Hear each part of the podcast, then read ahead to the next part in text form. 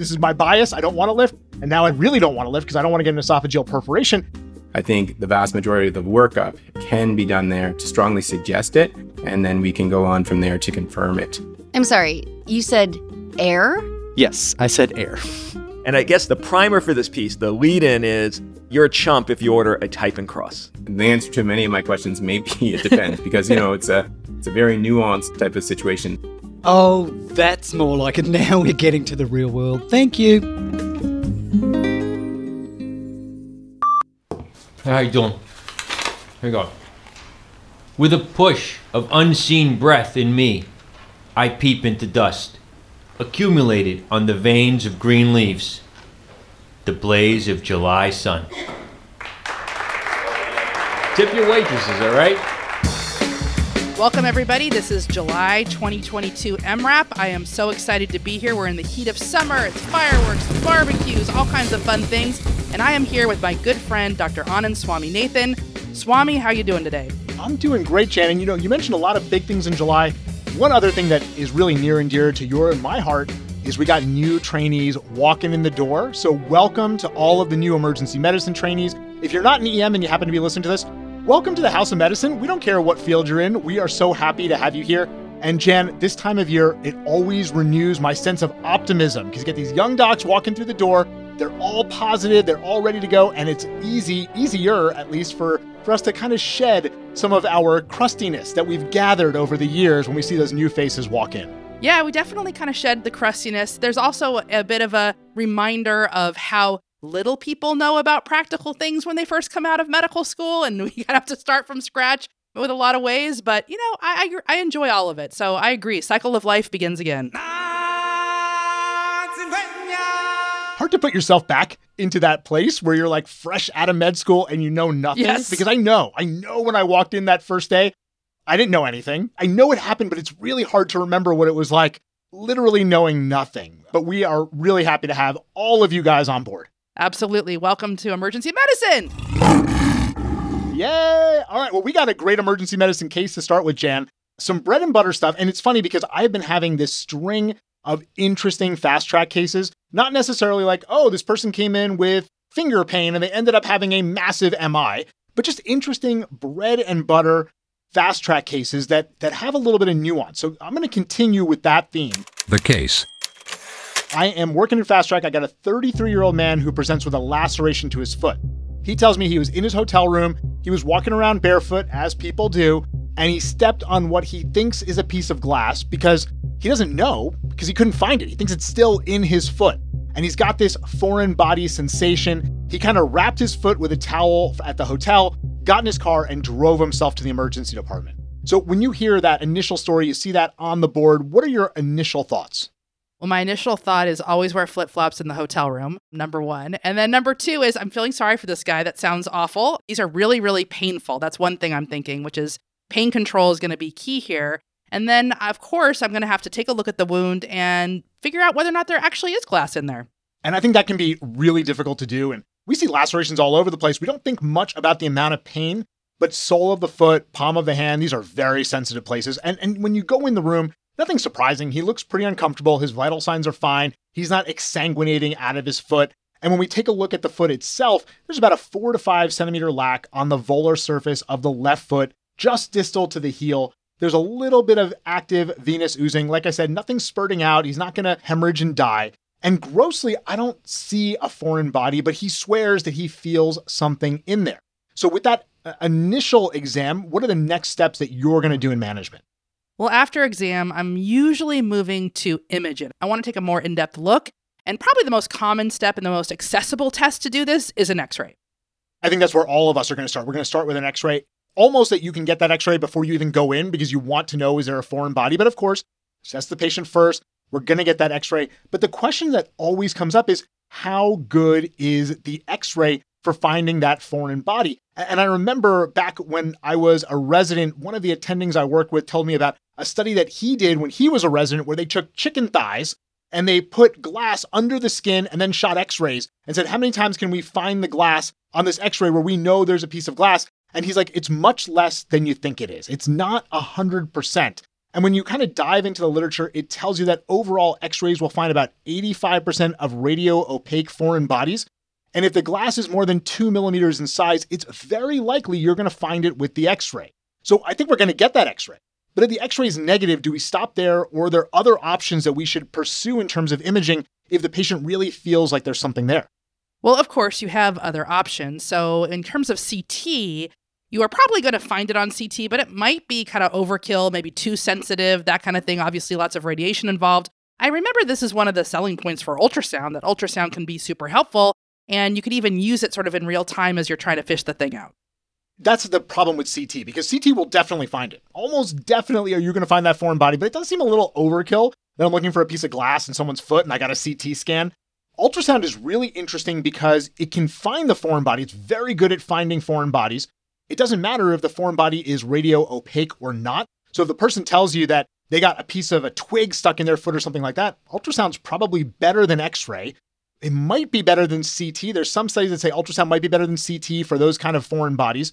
And it also helps you to localize where that foreign body is. You could even use it while you are trying to remove the thing in real time. So ultrasound very useful here, but I will tell you, Jan, that I did go right to the x ray. Yeah, I mean, that's what I would do too. I mean, honestly, that's what I would do. And it will at least tell you whether or not you're like on the right track. It also, you know, if you get a good x ray tech who marks where the laceration is, you can get some idea as to how close it is, you know, what direction it is. You know, you get it really in a couple different views so you can get a little information. So I think that's pretty common. All right, so we got that x ray, and what it showed was a foreign body, a radio opaque foreign body. It's about one centimeter. So it was clearly there. And this was probably consistent with what the patient felt stepping on a piece of glass. There's something in there. So now we got to challenge number two. So we know there's something there. We want to get it out. Now we got to provide some analgesia so we can actually get it out. Now, this is a real challenge because you can go for local anesthesia, and that's probably what most people would do. You try to infiltrate locally, but you know, getting through into a heel, for example, where there's thick callus and it's a very painful area, is not going to be fun. It's never all that successful. You can get somewhere with it. Your other option would be to go big guns and do procedural sedation, but honestly, I've never done that. It seems like way more than you probably need. So, I'm thinking you might be leading up to something, you know, a little bit interesting like a nerve block. There's always a nerve block, right? right. And there's always a nerve block that can help us out. I have not had very good luck with local anesthesia on the sole of the foot. I've tried many times. And even when I feel like, oh, I gave a ton of Lido with Epi there, I still don't get a great amount of analgesia. I agree with you. Procedural sedation seems like overkill. We do have nitrous, so I could have used nitrous, which might have been the perfect modality, but I decided to go with a nerve block, the posterior tibial nerve block. And the posterior tibial nerve is a branch of the sciatic nerve. It travels posterior to the tibial artery, and then it's going to be found just posterior to the medial malleolus. And you could do this with a blind technique. But of course, we have ultrasound, so that's what we're going to use. And when you block this nerve, if you get a good block, you pretty much block the entire sole of the foot. There's uh, some exceptions. The most medial and lateral parts are not fully blocked, but most of the sole of the foot is blocked, and that's exactly what we needed.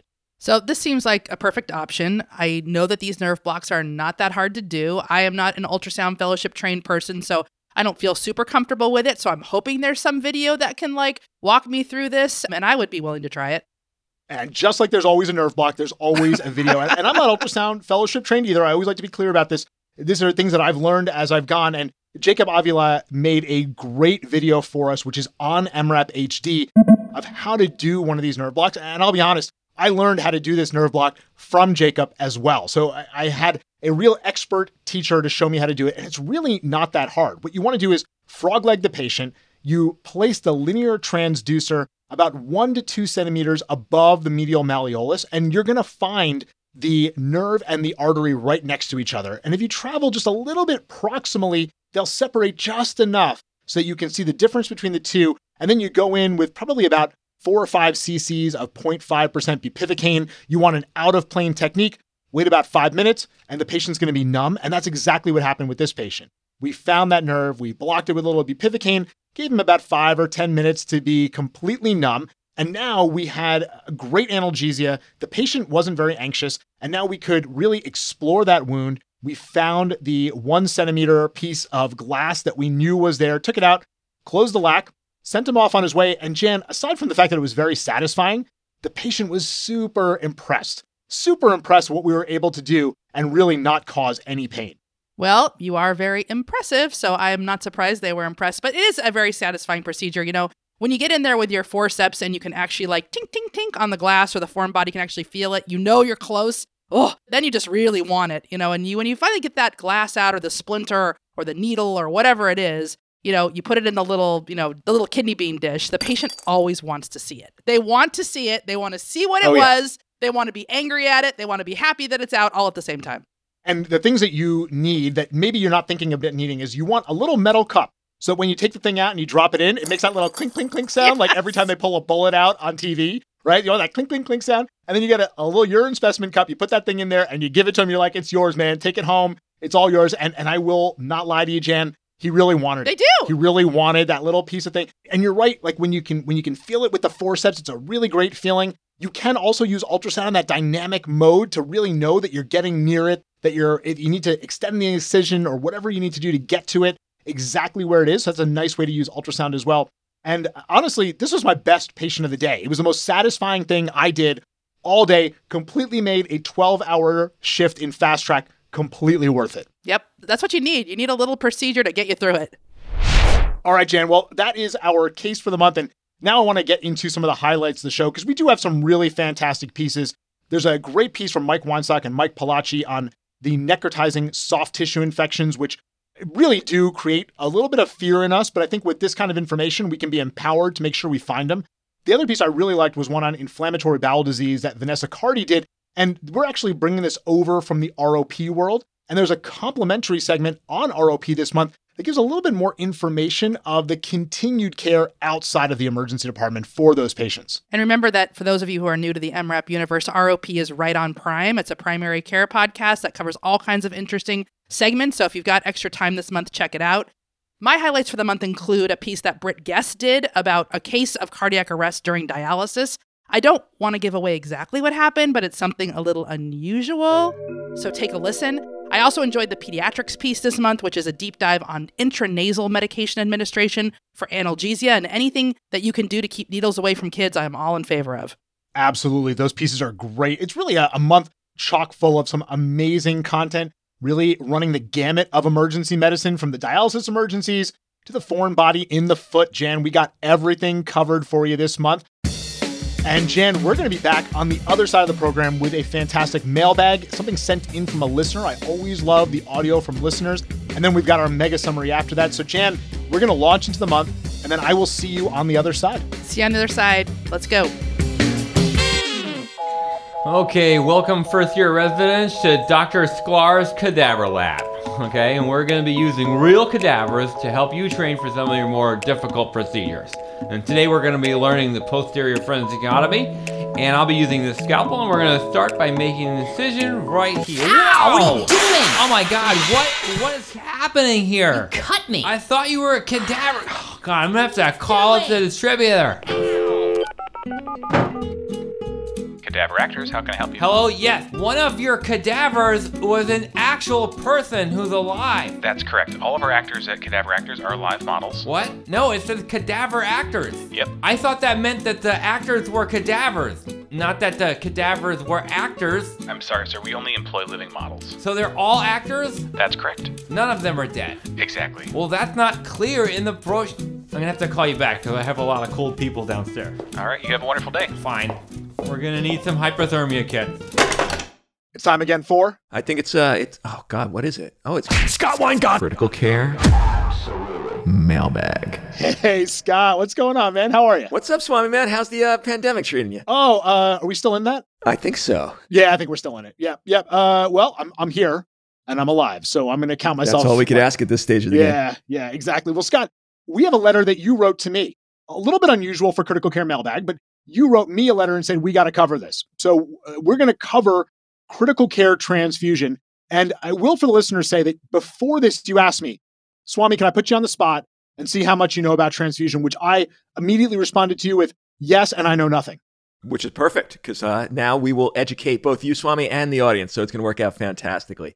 And I guess the primer for this piece, the lead in is you're a chump if you order a type and cross. All right, so well, let's get into that because you know when when I click off my orders, the first order that comes up if I want to send something to the blood bank is type and screen, but I do have a type and cross in there. So what's the difference between the two? Like, why should I order one or the other? Absolutely. Well, so at least in the places I've worked, like every patient in existence, even if there's no chance they're going to get blood, winds up with a type and screen. Now, this is for better or for worse, but let's discuss what you are actually ordering when you order a type and screen. What do you remember from your medical school days about what a type and screen is, Swami? All right, so type is type. So that's like, are they A? Are they B? Are they O? Are they AB? Right? That's the type part. The screen, I'm assuming, is going to be some screen for like minor antibody groups. Yeah, you're on it, man. So type and screen gets you three things. So you get your ABO grouping, just like you said. You get your RH status, right? Positive or negative. And then they do an antibody screen for non ABO antibodies. And in some places, in most places, I think at this date, that's an automated antibody screen. And so it's just being done by a machine. Let's go down two pathways from this point on. Most of your patients are going to be negative on that automated screen. So now you have a blood type, you have an RH, and the magical computer has said this patient has none of the minor antibodies you alluded to, Swami. So now you're in that world, okay? Yeah, so that's a good place to be. And those are minor groups. And I'm sure that that screen doesn't get all of those minor groups, but it gets the majors of the minor groups, I guess, right? So the most common ones that you might be seeing? Yeah, it gets the ones that the blood bank cares about because even without the automated, they're not really screening for these unless they knew something ahead of time, even in the old days when it wasn't being done by an automated system. So the ones you care about are being screened up front. All right, so I got my type and screen done. I can't imagine why I care too much about anything beyond that. You don't. So now let's pretend you actually had a patient who was on the border of maybe needs blood during their ED or hospital stay, maybe doesn't. Okay. And so, yeah, let's say it's a GI bleed, but you know, they're not exsanguinating, their vital signs are rock solid, but they're coming into the hospital because it was an upper GI bleed. So you got this patient and you sent one type and screen and you're smart. You say, oh, maybe they'll need blood. You send two type and screens. And we're down the pathway of they have none of these minor antibodies, the Kell, the Duffys, the Kidds, etc. Now, I would find, and you tell me if it's different in your world, Swami, that most of my residents thinking they are clever, or, you know, if you're in a community shop, you might be doing this too. There's no, there's no shame in this because I never received this lecture. Will type and cross that patient for blood. Yeah, absolutely. It definitely happens. And honestly, I'm not really sure why. It just was like the routine, so it gets done. Now, in your mind, what does a type and cross mean? Uh, that's the part. I, I'm not really sure what it means. I got to be honest with you. I've said it before. I need to type and cross, but I don't know why, and I don't know what it means. Okay, so what type and cross means, or just a cross match, because the typing was already done in your typing screen in this patient. A cross matching of blood means however many units you tell them, they will take those blood units off the shelf, you know, the closest ones they could find at hand, and they will actually spin the patient's blood with that unit of blood just as a last confirmatory screen for ABO compatibility. And then they will take those units of blood and actually stick them on a shelf. Now, that's in the old days, and there might still be places in the United States that are doing this by hand as a routine, but almost every place that I know about is doing this procedure as well by computer, meaning nothing is actually done. They have the units in their computer system already with its ABO type and RH type. And then they, since they've already screened the patient, they know the patient's ABO and RH type. And so all they are doing in almost every blood bank in the United States is the computer says, here's four units of blood because you type and crossed for four units. And they are just taking that blood out of the blood system. They can't use these for other patients until it gets returned the cross match expires or someone calls, this never happens, calls and says, we don't need these units anymore. That's never happened in the history of my ED. So you're just stealing blood from the system. But, and here's the real kicker if you instead just called down to the blood bank and said, I need four units of blood for this patient without a cross match at all, they would just type in four units of blood for this patient into the computer system and it would say, grab these four units because it's a computerized cross match. So you've saved no time at all for this patient getting blood, aside from the time for them to type it into the computer. And what you have now avoided is stealing blood products from the system. Now, tell me if that makes sense or not, Swami. Oh, it does make sense. It sounds like this is really kind of a leftover. It's something that we needed before, or, or at least it had a role before. And now, because of the way that our systems work, we don't really need it. And what it kind of says to me, and we've had conversations with Tom Delory in the past saying the same thing, you need to call your blood bank and have a conversation with them of what's going on and what you need, because that can really help you to decide what it is actually I have to order. Well, you know, it, it's not such a remnant. You're absolutely right on the path we were on, Swami. You're perfect on that because this patient had no screened antibodies. Everything changes when they did screen positive for those antibodies. And this is really the divergence that you need to learn and understand to maximize your interactions with the blood bank is we went down this path and we had this GI bleeder, no antibodies on the type and screen. There is absolutely no reason to cross match blood. Do not do it. If they need the blood immediately, as in like right now, then what you should be doing is just activating your massive transfusion set or you know, and we should talk about this. We'll put a pin in this, Swami. Let's come back to this idea of an intermediate massive transfusion kind of role in your hospital. But let's say you had a patient exsanguinating. Uh, you're not waiting for cross match blood. You're going to tell them send up a pack in your massive transfusion. So that's one category of immediacy. In the second group of, yeah, you know, their, their BP drifted down. I want to give them some blood. You've lost nothing by not cross matching, and your hospital has gained because the blood you might have taken out and put on that shelf could be the one unit of blood in that blood bank for the patient next door to your patient who actually has antibodies and they can't find another unit of blood that's compatible with that patient. So if they don't have antibodies, stop doing the cross match. Don't cross match blood.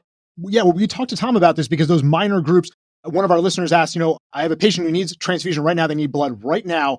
Do I need to wait for those minor groups? And Tom said very clearly, those minor groups rarely cause big problems when they don't match. So if you're in that situation with the unstable crashing patient, whether it be trauma, whether it be GI bleed, and they need blood right away, you don't have to wait for that screen for those minor antibody groups because they're not really going to be that relevant. But that's different from when you have what you said, the patient with the GI bleed who's not unstable right now, and you're thinking, I'm going to need blood. Then you can wait for that screen to happen. But in the massively bleeding patient, you're not really running any risk of not having that screening process done first. Tom's absolutely right. Obviously, he's one of the smartest guys out there on this. But Let's go back to that top scenario of the type and screen. A patient, the GI bleed stable now, may need blood, and the, you actually now have in your mind space that the patient has antibodies. Well, this is an entirely different world because in an ideal situation, since this patient's immune system's not totally screwed, they're not exsanguinating, it's not good to give these patients antibody incompatible blood if you could avoid it. So these are the exact patients that a cross match was built for because now the blood bank could take its time and actually mix the potential unit and find out if it's going to cause a reaction or not. This is called the extended cross match. Now, this brings up the key point I want to get across. First key point stop routinely typing crossing your patients. Second key point you need to create a system with your blood bank where they call you on any ED patient that screens positive for antibodies. Now, do you know if this happens at your shop, Swami? We do, because I get these calls all the time where I send a type and screen down they call me back and say, hey, this patient has a lot of minor groups. Do you need blood now? Do you think that this patient is going to need blood in the next hour? Because if they do, I need to start working on it now to have that blood available to you when you need it. So they do call me. They're really good about doing this. And I never really quite understood exactly what they were asking for, but they they call, they say we've got these minor groups. Tell me if you're going to need blood right now or not. And usually the answer is I don't know. I don't know that I'm going to need blood right now, but sometimes you can predict and in these situations, yeah, I tell them, yeah, I'm going to need blood pretty soon. They're like, okay, no problem. Now that I know, I can get working on it. So your hospital is more advanced in their communication than most hospitals out there. And in fact, I've been at amazing level one trauma centers where this does not occur. So it's time for you to go and meet with your blood bank, someone from your department, and say to them, what happens in an ED patient who screens positive on their type and screen? And if the answer is, uh, well, we just have that information and they don't relay that to you like they're doing at your shop, Swami, then that has to change because you need to actually, on those patients, cross match blood if you even think they're going to use it. Now the risk benefit changes entirely, and it's worth taking four units, five units, six units out of the blood supply for that individual patient if there is a chance they're going to need blood because losing those units is worthwhile. That's a benefit while the thousands of units wasted on these ridiculously unnecessary type and crosses or cross matches for patients who have no antibody screen positive, that is where you are wasting blood bank uh, resources and time.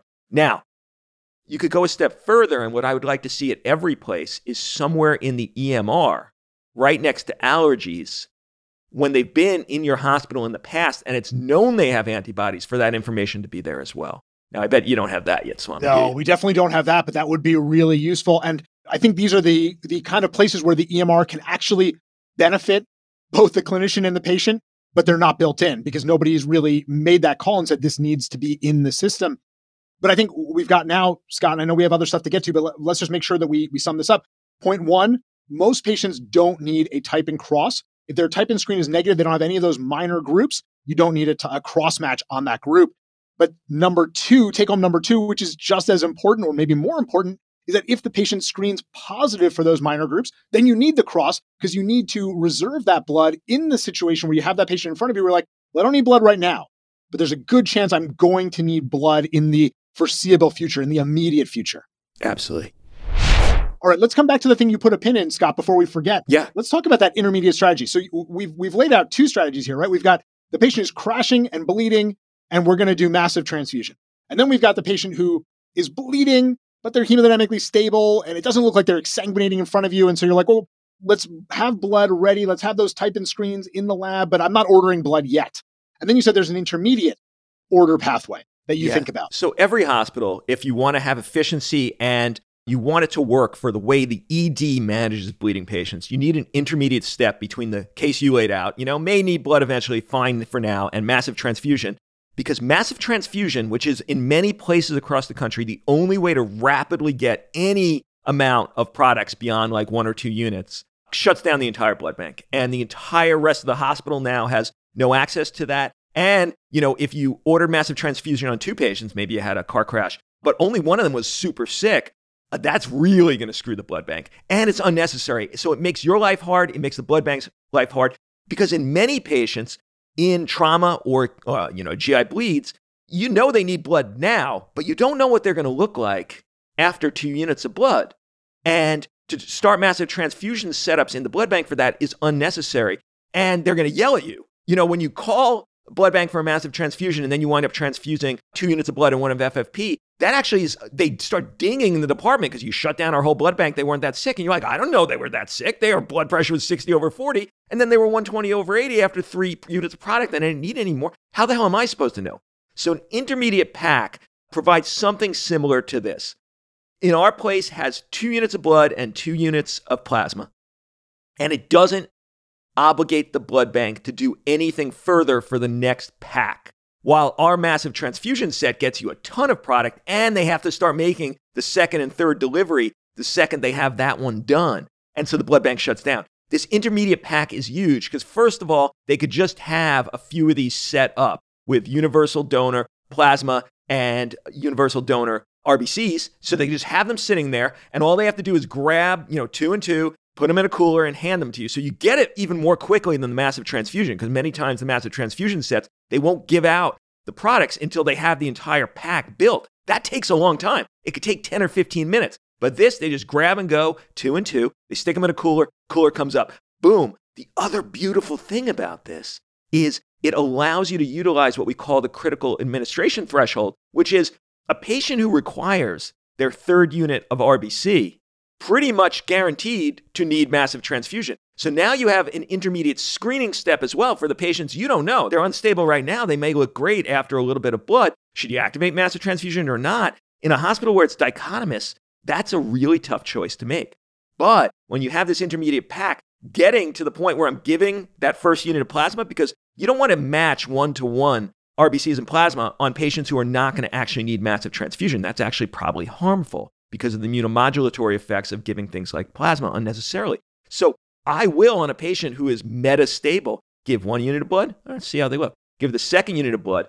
Ooh, they're still looking bad. Now I'm picking up that plasma. The second I pick up that third unit of product, that is an absolute indication to activate massive transfusion if you think they're going to need ongoing blood transfusion. So now you have a few things. You have a rapidity, you're not shutting down your blood bank, and it's a screen for the need of massive transfusion. A real screen, a clinical screen for it, not, you know, this uh, scores and stuff that have variable accuracy. Does that make sense, Swami? Oh, it totally makes sense. And I, and I love the idea because it's, it's what we see with all disease is that it's not just one end of the spectrum or the other. There's a lot in between. And this gives us that flexibility. And I imagine that the blood bank would be pretty happy about having something like this where they don't have somebody yelling at them, I need it, I need it, I need it right now, because they have it ready to go right away. But they're also not over activating massive transfusion. What I'd love to see is with this intermediate pack in place, does it actually decrease the quote unquote false activation of the massive transfusion? We studied it, absolutely does. Haven't I shouldn't say study because we haven't published it, but we internally quality assurance. It, whoa! Did the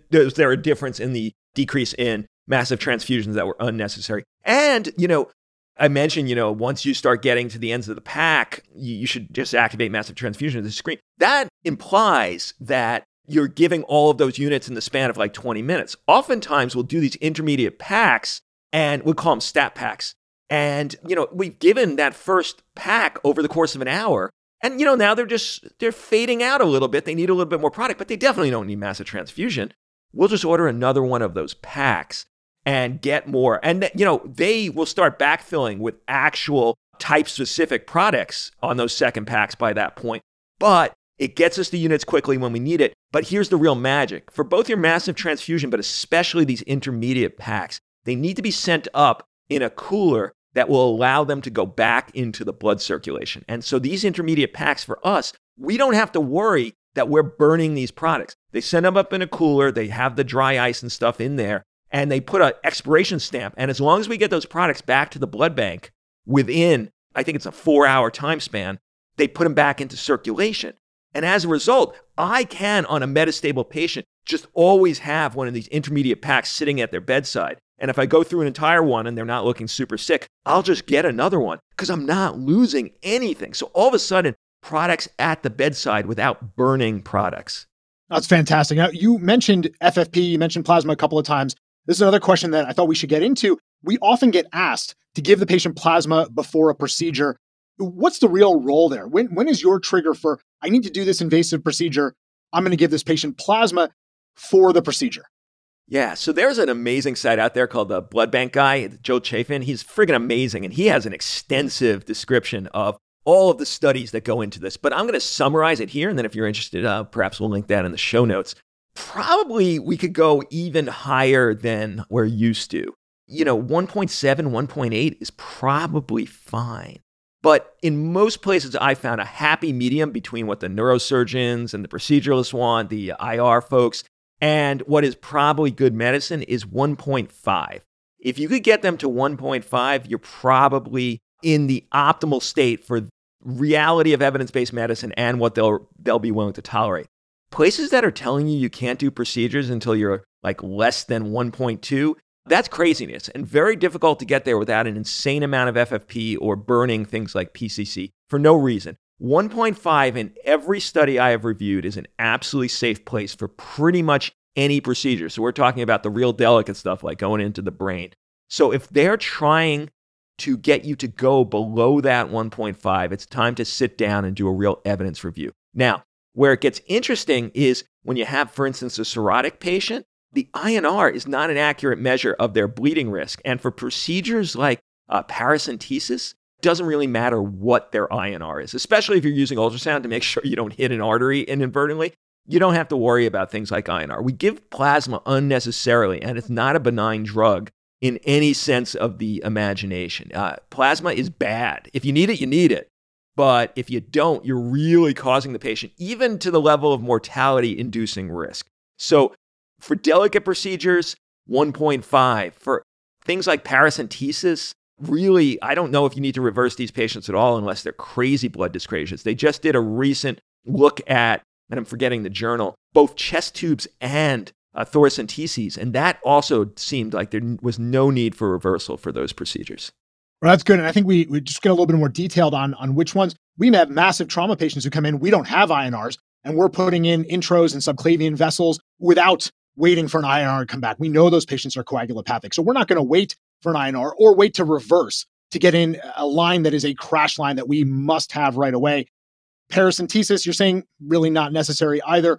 Aside from the neurosurgical procedures, what else are we talking about here? Lumbar punctures. It sounds like chest tubes Ooh, are okay. You you've picked the proviso to all of this, and it's not that it's untrue in things like lumbar puncture, but we just don't have the real good data for it. I would say they need to be less than 1.5, uh, 1.5 or less for a lumbar puncture. I don't think that's the time to mess around. Even if the numbers turn out to be better, I think you really, really want to be safe in those because it's a high litigation situation. And you want to make sure they're not on a DOAC. And, you know, patients can, the lumbar puncture literature, this was mostly done in peds, seems like low platelets are okay down to very low numbers. But in most places, you're going to need at least 50 grand on your platelets in order to make a lumbar puncture safe. Now, some of the neurosurgeons will even say 100 grand. I think that's over exuberant. At 50 is probably okay. It seems like aspirin is okay. I'd really decide is this necessary right now if the patient is on aspirin, but it seems like aspirin's okay. But I would, at this stage of the game, for something like lumbar puncture, simply because there are complications that had nothing to do with you, you know, perfect procedure, et cetera. Even at like normal INRs, there could be a hematoma there. But if they see they were at 1.7 and you did the lumbar puncture, they're going to blame you, and you don't want that. All right, I want to wrap up this discussion of critical care transfusion with one more question that I like to ask everybody because I haven't gotten a good straight answer, which is in the patient where I'm giving a massive transfusion, when do I supplement calcium? Yeah, well, probably a lot earlier than you were used to. My rule of thumb was every four units, I was giving a gram or equivalent to a gram of calcium chloride. It seems like it might even be less now. There's the recent publications in the Journal of Trauma would say it's somewhere between every two units and four units for a patient you're massively transfusing. And this is the key is if you have a functional liver and the transfusion's going in slowly, even if you got eight units over the course of, you know, four or five hours, your liver could keep up with the metabolizing of the citrate and the other things that chelate the calcium. But if you're giving them rapid fire, you know, one after the other, I would say it's somewhere between every two and four units that you should be supplementing with the equivalent of a gram of calcium chloride. And you might want to just give one up front if the patient's been exsanguinating, because the exsanguination itself leads to hypocalcemia. And it's not just the hemodynamics that calcium affects, and it does. It actually is the clotting itself. That is part of your clot formation is having adequate calcium levels. So the most current recommendation, and this is really expert opinion as opposed to perfect evidence, but the, when I've spoken to people about this exact topic, is in an exsanguinating patient, give a gram of calcium chloride up front, and then every two to four units of product, give an additional gram of calcium chloride or its equivalent. Okay, good, hard recommendations. I love that. Summary Scott, let's summarize all the stuff in here because there's a lot of good stuff, but I just want to hit a couple of the key points. Number one, if your type in screen doesn't pull up any positives for any of these minor antibodies, you don't need a cross match. Number two, on the other hand, if your screen comes up positive for some of these, then you really do want that cross match, especially in the case where you don't think you need to give blood right away, but might need to give blood in the near future. Have a discussion with your blood bank about getting that information. When you send that type in screen, if the patient comes back positive for some of these minor groups, they should be calling you to let you know so you know there might be a little bit of a delay in getting that blood when you actually need it. Send the cross, reserve that blood for the patient. While you're on the phone with your blood bank, talk about this intermediate pack. So you don't want to go massive transfusion. You're not sure the patient's quite there yet, but you want some blood right now. Go with an intermediate pack, two units of RBCs, two units of FFP. And if you're transfusing those two units quickly, that's an indication that you're going to have to activate your massive transfusion. If you're not doing it so quickly, well, then you might have saved that activation. Maybe you need another unit or two, but you don't necessarily have to waste time and all the resources on that massive transfusion. As far as plasma, if we're looking at one of these more delicate procedures, the neurosurgical intervention, lumbar puncture, we're targeting an INR of 1.5 or less. If we're looking for some of these other procedures that we thought maybe we have to reverse, but we weren't sure, so things like chest tubes or paracentesis, we probably don't need to be that aggressive. And then finally, calcium supplementation. If you are massively transfusing a patient, give them a gram of calcium up front, and then probably every two units, you're going to want to give another gram of calcium to keep ahead of that calcium loss. Fantastic summary, Swami. Absolutely. Rural Medicine Talks. Greetings, all. So I'm back, and I wanted to present a case that a colleague of mine and I took care of recently together Well, we sort of shared care over a few days because it really highlighted a particular challenge of rural medicine, namely the act of getting a second opinion. So here's the case this was a 45 year old male who presented to a rural emergency room. No significant past medical history, no medications, no allergies. And the day before he came to see the doctor at the emergency room, he had slipped on some ice and fallen onto the point of his elbow. He figured it was just a bad bump, so he went home, iced it, and took some over the counter NSAIDs. He unfortunately had an awful night with lots of pain in his elbow, and he couldn't really straighten out his arm, so he came to the clinic. A colleague of mine assessed the patient and noted significant tenderness over the elbow region, lots of edema posteriorly, but no break in the skin, and totally normal pulses distally. The patient did complain of some numbness in his forearm, but he could certainly move his fingers, and the sensation was preserved distally as well. X ray revealed a slightly displaced fracture of the radial head and what appeared to be a degree of comminution. I say what appeared to be because it was kind of hard to tell if one of the fracture lines went all the way through both cortices, but given the displacement and the position of the fractures, my colleague settled on displaced and comminuted as a description. So she called the orthopedic consultant who was on call for the hospital. As a GP run hospital in a very remote town, the nearest orthopod is about a thousand kilometers away. But they provide a great service for us where they can review our x rays remotely and provide really on the spot consultations with us while viewing the films.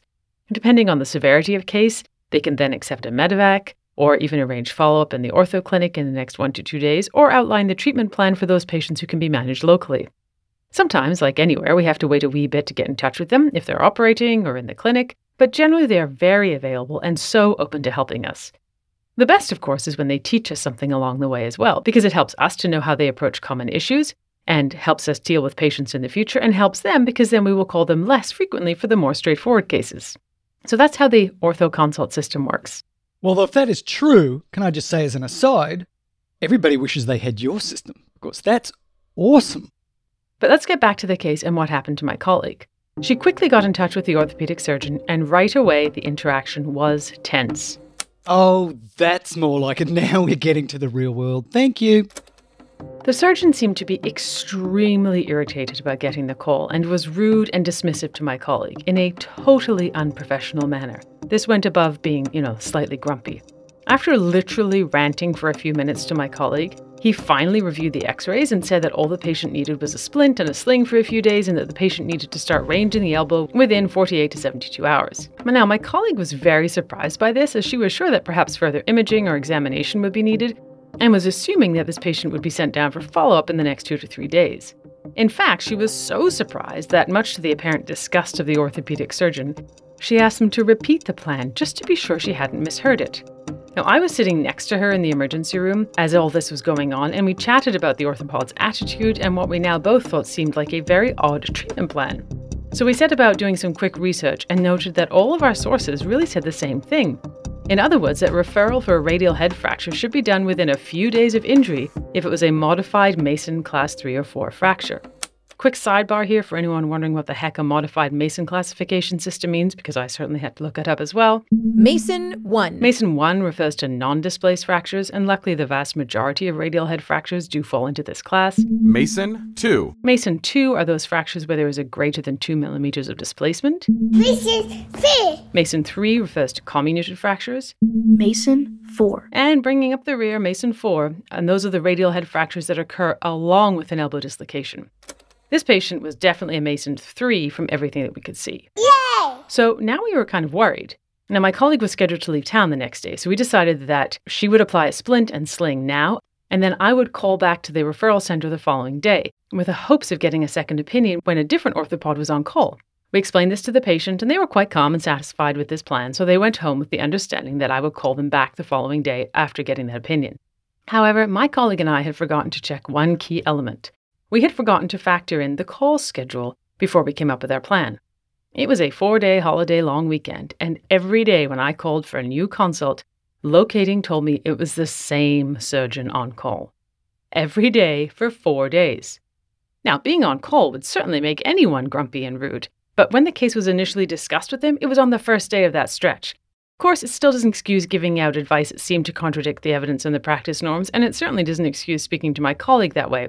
But I really didn't want to re discuss this case with the same doctor. So I kept at it, to the point where I'm sure the hospital operator thought I was a wee bit nuts. And I also kept calling the patient, checking in on him.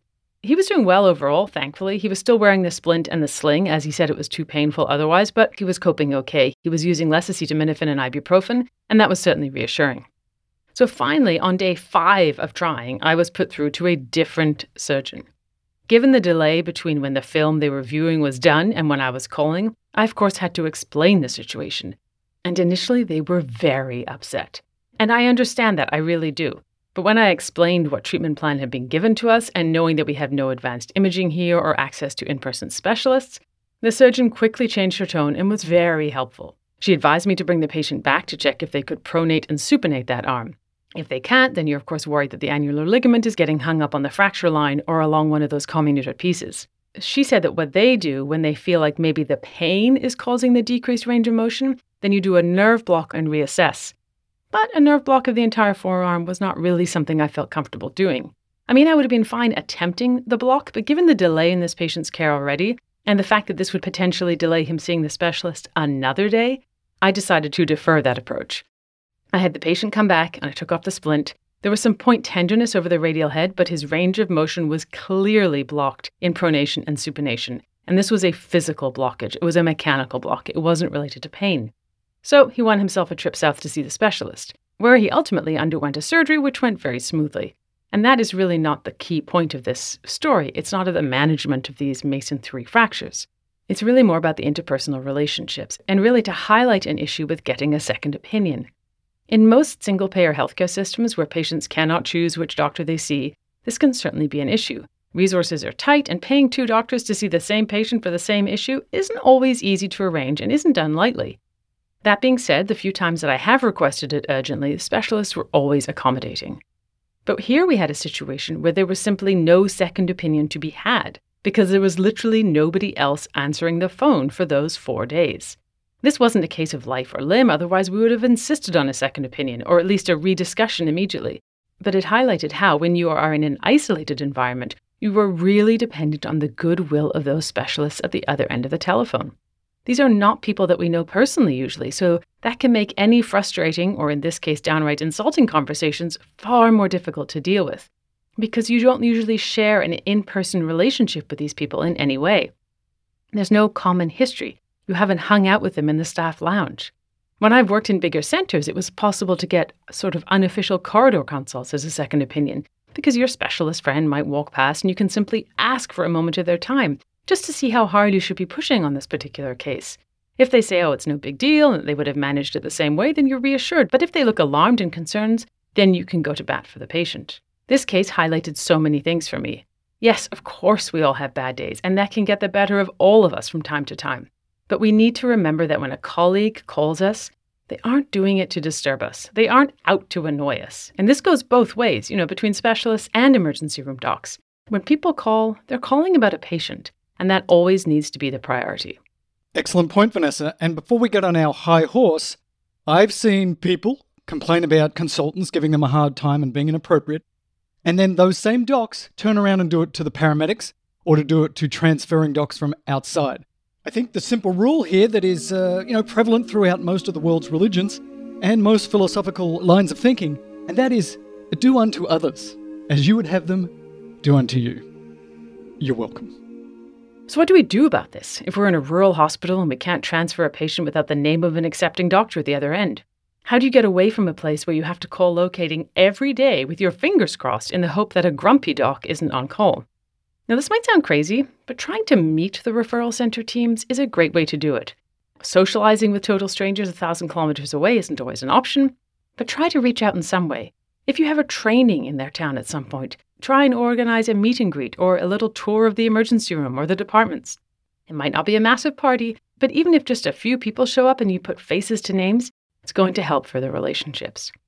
One of my favorite ways to introduce myself to the specialist team actually is when I accompany a patient on a medevac to the referral center.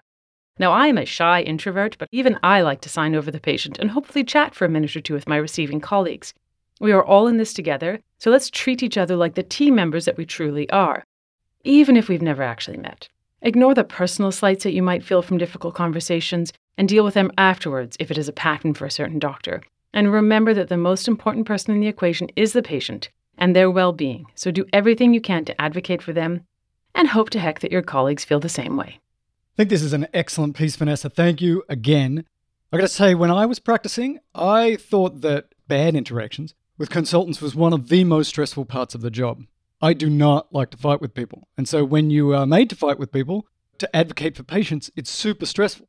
I'm not like Billy Mallon. Billy would get just this energy from fighting with consultants, but most of us don't. So we want to avoid it, but don't avoid it too much. If you need to advocate for the patient, advocate for the patient. And I like this idea. It's a lot harder for somebody to be inappropriate and weird with you if they know you as a colleague, if you've seen them at other places. It's kind of like YouTube comments. They are the worst because they're completely impersonal. So the more that you can get to know your consultants, the better. In fact, the more you get to know your consultants and you chat and they see that you're smart, it just makes everybody's life a lot better. There are, however, some people in medicine, I don't know if you knew this, that are just not good people. And uh, you just have to find ways to work around those peeps. And sometimes you just got to move it up the chain because uh, you can only fight so many battles on a shift. So, what are your stories? What do you do when you've got uh, difficult con- consultants? And do any of you have a system where the phone calls are actually recorded? I was talking to a physician that said they were having such problems with their consultants that they started recording the calls so that it could all be in the record. And guess what? People's behavior got a lot better. Thanks, Cardi B. Good stuff.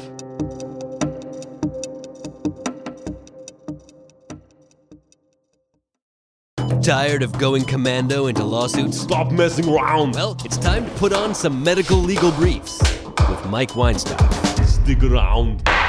This is Mike Weinstock for Medical Legal Briefs, where we use legal outcomes to make patients safer. So we're here at the Summa Emergency Medicine Residency during morning conference. I'm joined here by Mike Pallaci. Mike is core faculty at the Emergency Medicine Residency Program here at Summa Health in Akron, Ohio. The case. Mike, you have a case, a common complaint in the ED, leg pain, but it turned out to be a diagnosis which wasn't really expected, and then eventually an ensuing legal action. This is a 43 year old guy who's had three days of flu like symptoms and leg pain. He had been seen in an urgent care about three days earlier with flu like symptoms that included some generalized myalgias, but there was no mention of leg pain at that time. The urgent care, he had a negative rapid strep, negative flu screen, but he was diagnosed with an influenza like illness and started on Tamiflu. After he was discharged, he was bedridden for about the next three days. Presented to a small rural ED at about 6 p.m. He was initially seen by uh, a PA at about 8 p.m. and then staffed with the emergency doc.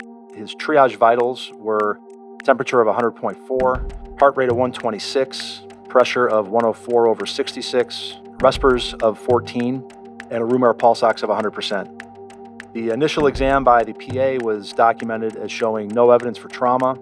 His sensation was intact, he had no edema, was non tender. She ordered a BMP, which showed a normal potassium, a bicarb of 23, creatinine of 1.4, a little elevated. A D-dimer was done because clot was in the differential, and that was elevated at 1140. The thought at that point was that the low-grade temperature elevation without any signs of infection, with an elevated D-dimer, and being basically bedridden over the last three days, the DVT needed to be excluded, and uh, Doppler wasn't available after hours at this facility. So, as is typical practice there and in most places, he was given analgesics, given a shot of Lovenox, and then was discharged with a plan to have his Doppler done first thing in the morning. The discharging nurse documented that he was independent and walking with stable gait on the way out, and he went home. So, Mike, there's a lot to unpack here. Certainly a differential for patients with leg pain, which oftentimes it's just going to be something like DVT, and if that's negative, they go home, right? But we also have care between different providers, which always we know is a recipe for some potential problem with that. And then we also have an issue of some of the timeliness of care. Unfortunately, Doppler wasn't available, as it is not in my emergency department and other institutions either. Now, before we even go into some of this, and we're going to do a pretty quick recitation of the differential here, Mike, how do you know about this case? This was my case, Mike. I was a defendant.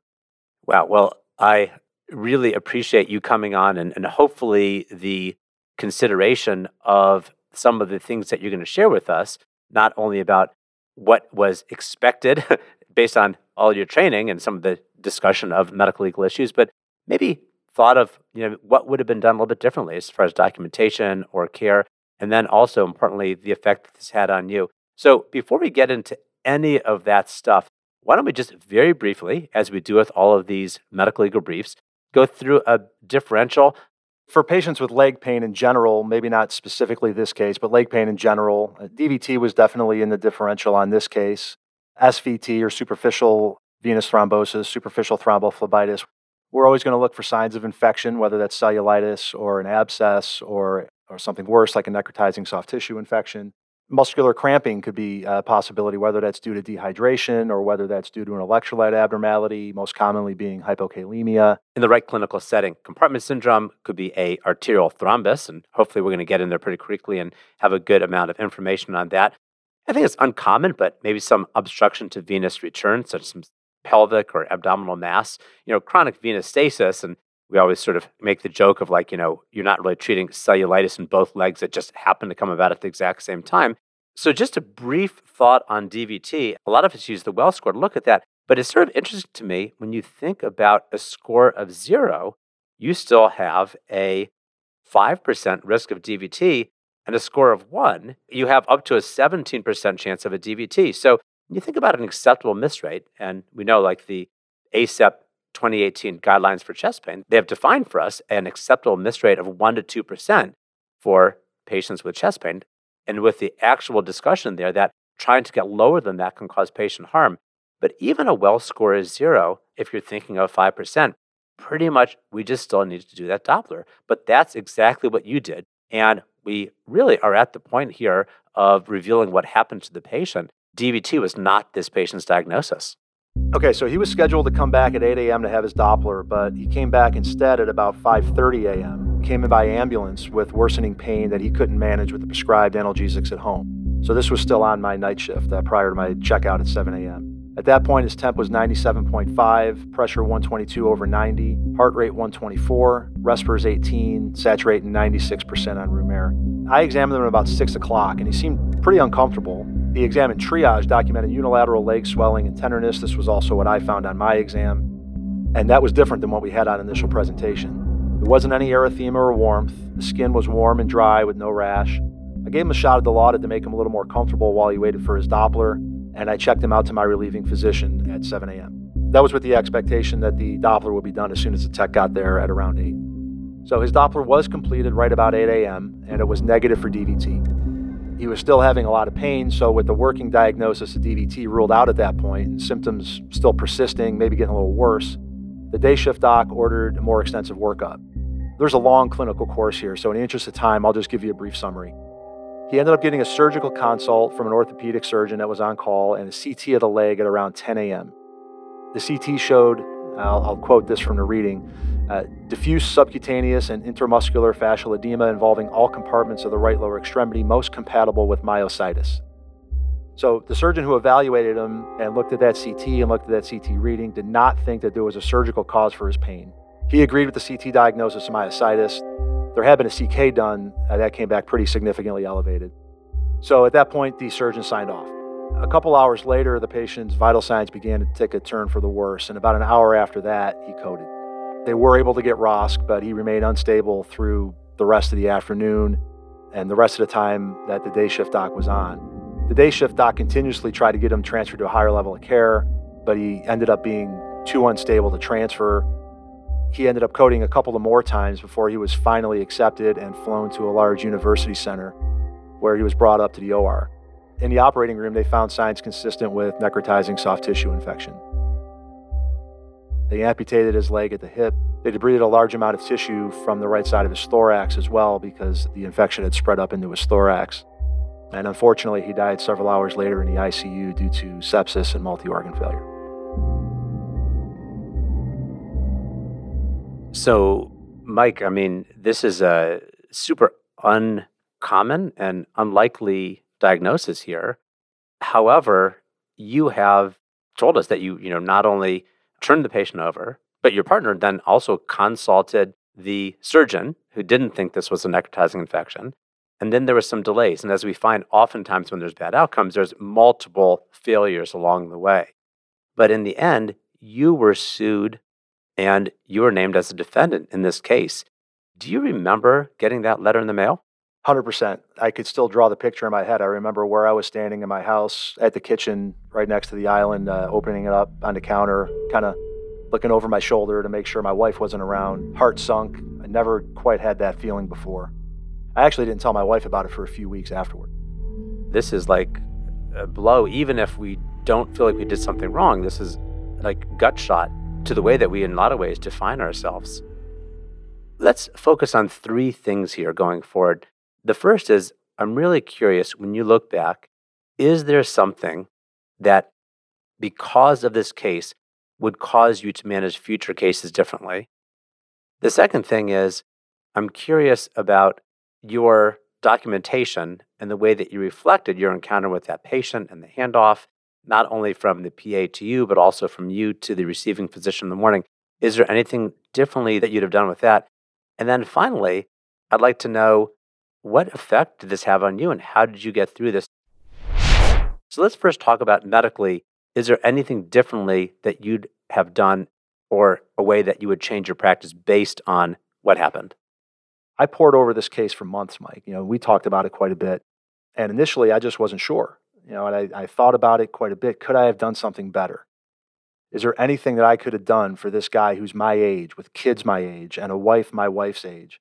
Am I the reason that this guy that I could really relate to is dead? You know, and I pored over that for months. And you know, really, the, the light bulb moment for me was kind of looking at the timeline and realizing that that when the CT was done five, six hours after the second time I saw him, and you know, 15, 16 hours after the first time I saw him, and the surgeon evaluated him at that point. It's still at that point the surgeon that I would have called if I had some, you know, superhuman insight to have this diagnosis made earlier. If he didn't do it at 10 a.m. on day two, he certainly wouldn't have done it at 8 p.m. on day one or at you know five or six in the morning on the day of. I was able to come to peace with the fact that there was nothing that I could have done to save this guy's life. Anything you would do differently, documentation wise, when you were actually still in the ED and seeing this patient? Yeah, I think there could have been better documentation of the medical decision making. And that's something we always emphasize, you know, with each other and, and with our trainees that, you know, the medical decision making is one of the most important parts of the chart. But, you know, when you're in a busy shift, you know, sometimes you don't necessarily go through and write everything down that you're thinking. And I think that, that happened in this case. It could have been better. I mean, there was no suspected source of infection, so there was no sepsis. There was also an alternate explanation for his tachycardia and for his pain that was much more likely, that being a DVT. Turned out not to be the case, but at the time of the evaluation, it seemed much more likely. His pain wasn't out of proportion for the suspected diagnosis, a DVT. Now, I was able to get these points across at deposition, but anything that may have made it less likely to ever get to deposition in the first place is something I would have liked to do at the time that I saw the patient. So you went to the deposition, they prepped you for the deposition, and I just wanted to explore a little bit further this thought, and you brought this up a couple of times. This patient was similar age to you and had kids similar age to your own children. How much did your own guilt as far as the outcome factor into how you approach preparing for and then performing the deposition? At the time of the deposition, this thing had been going on for four years already. So I had thought about this case, no exaggeration, nearly every day for four years. Prayed for this family nearly every day for four years. So, as I said before, I felt pretty comfortable by the time I got to the deposition that there was nothing I could have done to prevent this outcome. And I was very secure in that and very confident going into the depot, despite still being just heartbroken for the family, obviously. But um, that was what was most difficult, was really not letting the emotion of it distract me from the fact that when I looked at it critically and looked at it logically, there was really nothing that I could have done to change the outcome and really more importantly, in terms of the deposition and the legal case, that the standard of care was met at the time that I met him, and focusing on that and trying to block out the emotion of it was the most difficult thing in prep, and really what my lawyer focused most during the preparation period. So, before I ask you to tell me the outcome, whether this went to trial, whether it settled, whether it was dropped, we've all had patients with bad outcomes. Some have just than things that we think about. Some have gone to peer review, some have ended us up maybe in the chairperson's office, and then some have gone to legal action. What are some of the techniques that you used through this years and years process to get through this? I was walking this balance between trying to take care of myself and make sure that I was focused when I went to work every day and focused on, you know, being a good husband and a good father and a good mentor and that sort of thing. Also, not overburdening the people that I cared about. Like, I would give my wife an update every once in a while, but I knew this was going to go on forever. And I knew that she would be really bothered by it if she got every update. So I didn't talk to her every time I got a call from the lawyer. I didn't talk to her every time there was an update. Every once in a while, I would if it was something big or something I just really couldn't deal with myself and just needed to talk to somebody. I mean, you were a big outlet for me. I spoke to you quite a bit. You know, we were working together through most of this. And for folks who are going through this, we have a new chapter on medical malpractice stress syndrome and CorePendium. And it's fine to talk about your feelings. So you can certainly talk with your spouse or friends about your feelings. Of course, the common narrative is not to talk about the specifics of the case, but talking about your feelings going through that is a nice outlet. You know, everybody deals with this differently, whether it's exercise or rededication to your patients or time with family, but it's a very real thing to think about folks who could have some susceptibility to substance issues, depressive issues, and in general, people will have difficult time with sleeping and other sort of things. So this is a very real and concerning thing. And Mike, you went through this whole process, you know, four or five years. It's an incredible amount of time until we got to a resolution. So in just a second, I'm going to ask if any of the residents have any questions for you about going through this process. But what was the outcome? So initially, I wanted to fight it. I wanted to go to trial. I wanted to be vindicated. And I also didn't want anything on my record with the National Practitioner Data Bank. But as trial got closer, that really started to change for me. The whole thought process changed. The hospital and the surgeon had settled for a large sum. The, the surgeon was an employee of the hospital, so they had a settlement for a lot of money. So it was just us that was left. My defense attorney recommended that I consult with a personal attorney who had some experience in this area, which I did. And I learned a lot about what the NPDB does and doesn't do for insurability. I'd always heard horror stories of people with one entry in the NPDB that couldn't get insured anymore. So you know, I had a clean record, the NPDB. I wanted to keep it that way. I don't want to have to worry about not being able to get insurance. If I can't get insured, I can't practice. What I found out was that's really not the case, that the people that have lost insurability have had multiple, multiple findings in the NPDB. It's a repetitive thing. And there's some nuance to it. It's not just, you know, if you have three citations or you have three settlements or whatever that you're going to not be able to be insured. They look at each one individually and there's there's the opportunity to put details in there. So if there's a wrongful death suit and you know there's a small amount of money, you know, just pick a number. You know, there's a wrongful death suit and you're found to be liable for hundred thousand dollars or two hundred thousand dollars as opposed to one or two or three million. That people are going to look at that and say, oh yeah, they just wanted that to go away. I mean, I felt great about what we had going into trial.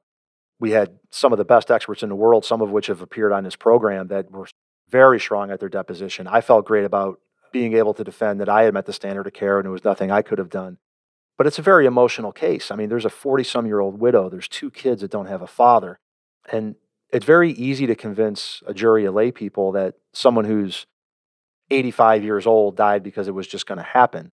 Most lay people don't think 40 year olds are supposed to die. So the possibility that we lose and then that the verdict goes beyond policy limits and everything that I had worked for for the last 30 years could go down the drain, it's a small possibility. And if I was single, I probably would have gone ahead and fought it. But, you know, I got three kids and a wife to think about. And I just, you know, my wife has suffered through all of this stuff over the last 30 years, you know, hardly seeing me during residency and, you know, all the family events that I missed and everything. And she's really looking forward to retirement. And I feel like she's earned it as much as I have. I got three kids I want to put through college. I just didn't think even a small chance of having all that go away was worth it. So by the time we got to the end, I was pushing for a settlement and I had the personal attorney that I had hired send a hammer letter to the insurance company. A hammer letter is a letter from an attorney that demands a settlement within policy limits, and it sets up the insurance company for a lawsuit from me if the verdict causes me to lose personal assets. I had no idea that this was a thing before I went through this process, and it was something that I learned kind of late in the game. It finally settled about a week before trial for significantly less than policy limits. And then that liability was shared between myself, the company that I was working for at the time, the other physician who cared for the patient, and the APP. As I mentioned earlier, we are recording at the Summa Emergency Medicine Residency during morning conference. Now, we thought we'd open it up to the residents for questions. Anyone have a question they want to ask Mike? My name is Kevin Venzel. I'm a second year EM resident here at Summa Health. Did this case change the way you document going forward? You know, making sure you talk about No evidence of nec fasc. I do think that it made me a little more diligent, like we talked about, about documenting medical decision making a little bit better, especially in terms of sepsis, like if they're tachycardic or tachypneic, or if they, you know, if a white count got ordered, which you guys know would usually be over my objections. But if the white count got ordered was elevated and they met SIRS criteria, but they didn't have an infection, documenting that there's no sepsis because there's no source of infection suspected. I think that it's human nature that when you something like this happens, you're going to think about a condition more frequently. And I did find myself thinking about NSTIs more frequently in cases where I might not have thought about it before. You always have to include the worst diagnosis in your differential, or else you're not going to diagnose it. Hi, I'm Savannah Chavez. I'm one of the second year EM residents at the Summa Health. So, you spoke a little bit about how this affected you, you know, in your personal life and professional life leading up to the deposition and the settlement. Can you comment on how things have been since it resolved? I still think of the family constantly. Again, I mean, their kids are close to my kids' age. So, as my kids are growing up, I still think about them a lot when I'm spending time with my kids, knowing that those kids don't have their father there. And that's a tragedy. It's not a tragedy that's my fault. I've come to peace with that, but it's still a tragedy. And I feel terrible for it. But when I got word that they had come to a settlement, it was just a massive weight off my shoulders. Hey, how you doing? My name's Marcus Wood. I'm one of the second year residents here at Summa Health Akron, Ohio. So, Dr. Pallaci, I knew this was a very difficult case for you. This is a gentleman of similar age, and it had a pretty negative outcome. And I know mental health in the environment that, you know, we're having more and more talks about mental health and seriousness and the increase of physician suicide and trying to find ways to combat that. And I know we mentioned earlier in regards to a successful emergency medicine career is finishing an emergency medicine career on your own terms. What helped you in regards to mental health and being able to push through this difficult situation? I guess I don't know that I really did get over the case to use that term. I, like I said before, I still think about it all the time. But in terms of being able to get through it and you know continue to go to work and be focused and all that sort of thing, I think it was partially coming to peace with the fact that there was nothing I was going to be able to do to prevent this outcome. And I think it's partially being able to recognize that I have to be on my A game every day when I go to work. I'd like to think that I would be able to recognize, you know, if I was about to go into a shift where I wasn't really prepared to give every patient my best because, like I said, we all owe them that. Summary. Okay, Mike, so wrap this up. All right, so let's finish with a few take home points, okay? We'll do one medical and a couple of non medical. First, I hate this disease. It's incredibly hard to diagnose, especially early on, but if you don't diagnose it early, it's universally fatal. Remember, there's four types of NSTIs, and only two of them produce gas. This patient had type 2. It was a monomicrobial strep A infection, and that's one of the ones that does not produce gas. So the absence of gas on exam, on POCUS, or on CT does not rule out NSTI. Second, know what to expect and know that you have leverage. Even if your contract dictates that the ultimate decision is not yours, you can influence whether the case settles or goes to trial if you want to go a different direction than the insurance company's pushing you. Have your personal attorney draft a hammer letter demanding they do what you want, and then if they don't, it opens them up to liability from you if the outcome is harmful to you. And finally, the decision on whether to settle or go to trial is an incredibly difficult, individualized decision. Don't be pushed into a settlement or into the courtroom, either one, by your pride, by your lawyer, by your co defendants, by your insurance company, or by anything else. Make your own decision based on your values, your confidence, your priorities, and your risk tolerance. And once you make that decision, be your own advocate. Well, Mike, thanks so much for sharing what is a certainly tough thing here. The care that you gave this patient certainly was focused on, as we always do, a primary thought on a differential. And when that turned out not to be the case, by that time the patient had been turned over and the eventual diagnosis was found, although, of course, the outcome were not as much as we would have otherwise desired. And I really appreciate you sharing with this. Thank you to the Summa Health Emergency Medicine Residency for your questions and for being here live during this recording. And Mike, we'll look forward to wrapping with you next time.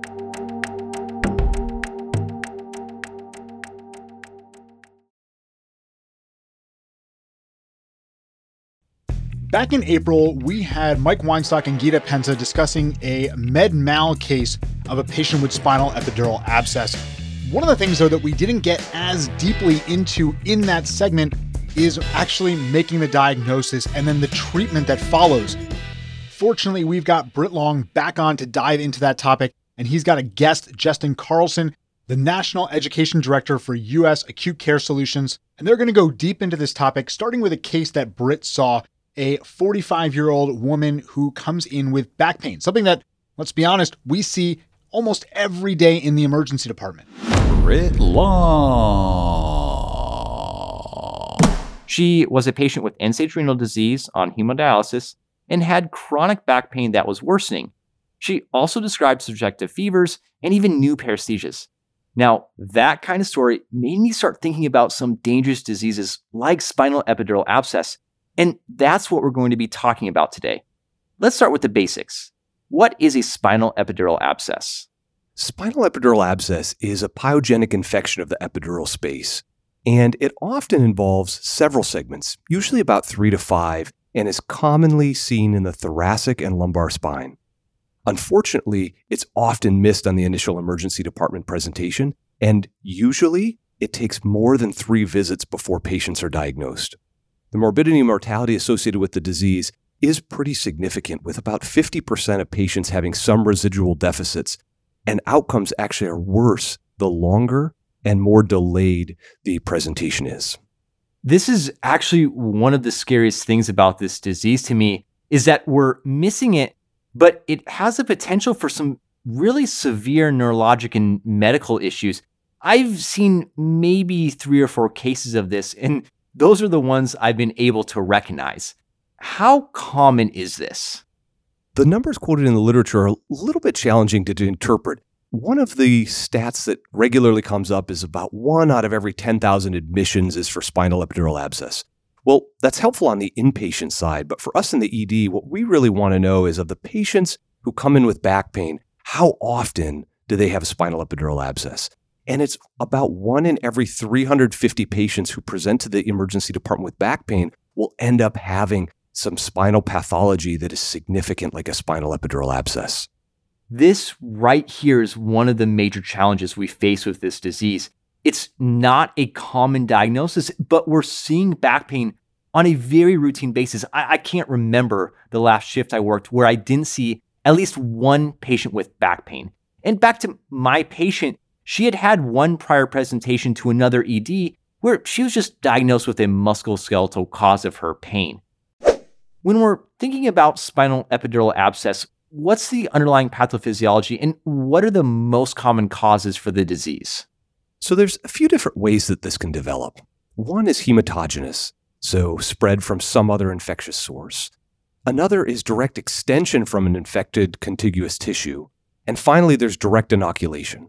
Spinal cord damage can occur because of direct compression, but there's also a host of other complications that can happen. There's thrombosis and thrombophlebitis of nearby veins.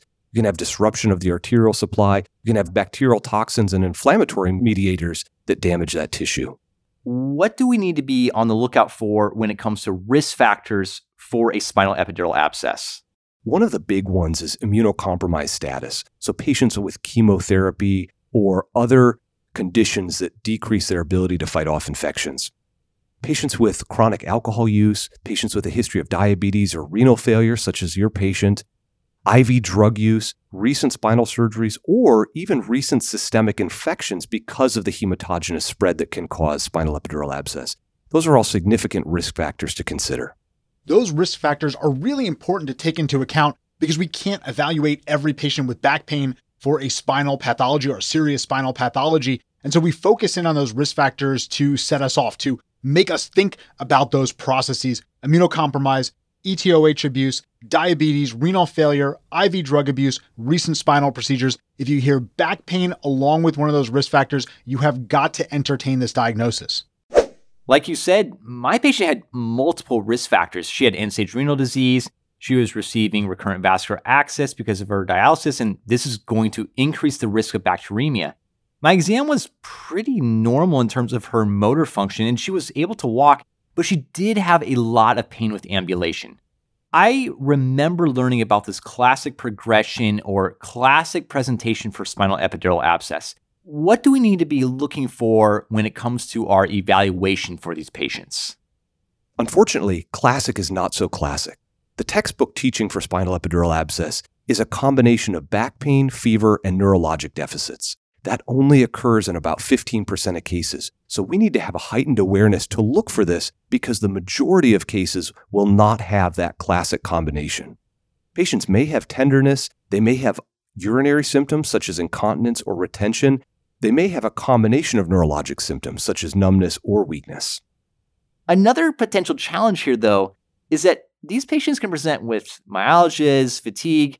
You had mentioned the fever. These are very nonspecific and probably another reason why this disease is missed. They sound like flu or COVID like symptoms. This is one of those times where you need to stop, take 30 seconds, and just think about several dangerous conditions that can present with these symptoms. Things like endocarditis, myocarditis, meningitis, carbon monoxide toxicity, and spinal epidural abscess. And if you're thinking spinal epidural abscess, you need to perform a neurologic exam and then also ask about bowel and bladder incontinence. Jestin, once we suspect the disease, what role do labs play? I'm thinking a white blood cell count. And then also, what about inflammatory markers like an ESR or a CRP? Let's start with the first one. Let's start with white blood cell. This is something we're going to get in a number of patients, and unfortunately, it does not have very good test characteristics. Its sensitivity and specificity are not great for spinal epidural abscess, so it's really not a usable tool for ruling in or ruling out the disease. Other inflammatory markers like CRP or ESR are very sensitive, probably about 98 to 99% sensitive for both CRP and ESR. We do, though, have to be careful that we don't order these in all patients because then that we run the risk of having a high false positive rate. How often are we going to see positive blood cultures in these patients? Hematogenous spread is one of the main causes. As a result of that, blood cultures tend to be positive more often than they do in many other infectious processes. And about 60% of patients with spinal epidural abscess will have positive blood cultures. When it comes to imaging, I know x ray is not going to help us much here. It, it has very poor sensitivity for the condition. It may not even show bony changes. So, what imaging do you recommend? The ideal test, if you're considering spinal epidural abscess, is an MRI of the entire spine with contrast. It may be tempting to do only the location where the patient has pain, either the thoracic or lumbar region, but really, you want to get the entire spine because there are skip lesions. There are instances where patients may have a clear spinal epidural abscess in one region and a developing abscess in another region. How often are these skip lesions going to be present? And also, what factors potentially can increase the risk that a patient develops a skip lesion? About 15% of the time, patients with spinal epidural abscess will have skip lesions, highlighting the need to do whole spine MRI whenever you're considering this diagnosis. A few things do put patients at higher risk of having skip lesions, and those include patients with longer duration of symptoms and those with a higher ESR. Jestin, I'm going to burst your bubble here. Many emergency physicians just don't have access to an MRI. It's kind of like that mythical unicorn. But most EDs do have access to a CT scanner. Is CT something we can rely on? CT myelogram actually does have pretty robust test characteristics and potentially similar in diagnostic accuracy to MRI. So if you do need to get a CAT scan because you do not have ability to get an MRI, CT myelogram would be the way to go, although it does risk underestimating the abscess size. We've talked about a variety of labs. We covered blood cultures, imaging with preferably an MRI if it's possible. How do you tie the presentation together with our workup when it comes to labs and imaging? This really comes down to looking at the entire presentation and doing a thorough history and physical exam. So, a good neurologic exam is really going to help tease out individuals who may be at higher risk for spinal epidural abscess. From there, from your history and physical exam, you can develop a pretest probability. Do you think this patient is low risk, somewhere in the middle, or are they high risk? And for individuals who are low risk, who might not have predisposing factors, have no neurologic symptoms, no bowel or bladder symptoms, those individuals may not require any additional testing. Let's go to the other end of the extreme in someone who you have a high pretest probability. Well, that may be an individual who has a motor deficit. And in that case, you go right to MRI. It's the group in the middle where they have some risk factors. You're somewhat concerned. Now, we are not able to do MRIs on everybody, but there are some individuals where we need to sift through a little bit more. And that middle group is the ideal group to do inflammatory markers of ESR and CRP to help determine who may require additional testing, such as an MRI or CT myelogram. How do you decide which patient fits into a specific category? And what I mean is, how do you define a high probability patient versus that moderate or low risk patient? Let's start with the high risk first, because I think that's the easiest one to conceptualize. Those are individuals who present with back pain and acute motor deficits, clear motor deficits on physical exam. In those instances, we would go right to MRI. So, next are the moderate risk individuals. Those individuals may have some predisposing factors. They don't have clear motor deficits, but we're concerned that they may still have spinal epidural abscess. All the way on the low risk side are individuals who do not have any predisposing factors and don't have any other red flags, anything else concerning on our history and physical exam. Let's say I think the diagnosis could be present, or even better, I've confirmed it. What should I be thinking about when it comes to management? The three things that we need to focus on in the emergency department are blood cultures, antibiotics, and source control. This seems simple, but let's walk through this step by step. Obviously, we're going to be speaking with our spine specialist. My first question when it comes to management, though, is do all patients need surgery? That's what I typically think of when I have a patient with sepsis and a focal source of infection is source control. While many patients will go to surgery, not all will.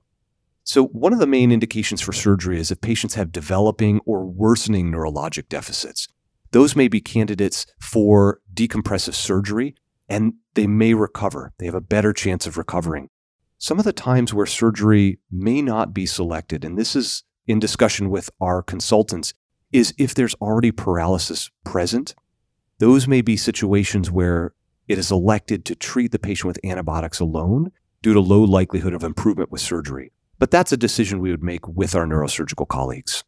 That last point really bears repeating. Just because the patient has a paralysis, just because it's been going on for a while, doesn't mean that we should not consult our spine surgeons, our neurosurgeons. Let them make that decision of whether the patient is appropriate for the operating room or not. Not a place where the emergency physician should make that call. One other alternative to surgery is the potential for CT guided needle aspiration plus antibiotics. This may be made in consultation with an interventional radiologist, depending on the location and the patient's neurologic symptoms.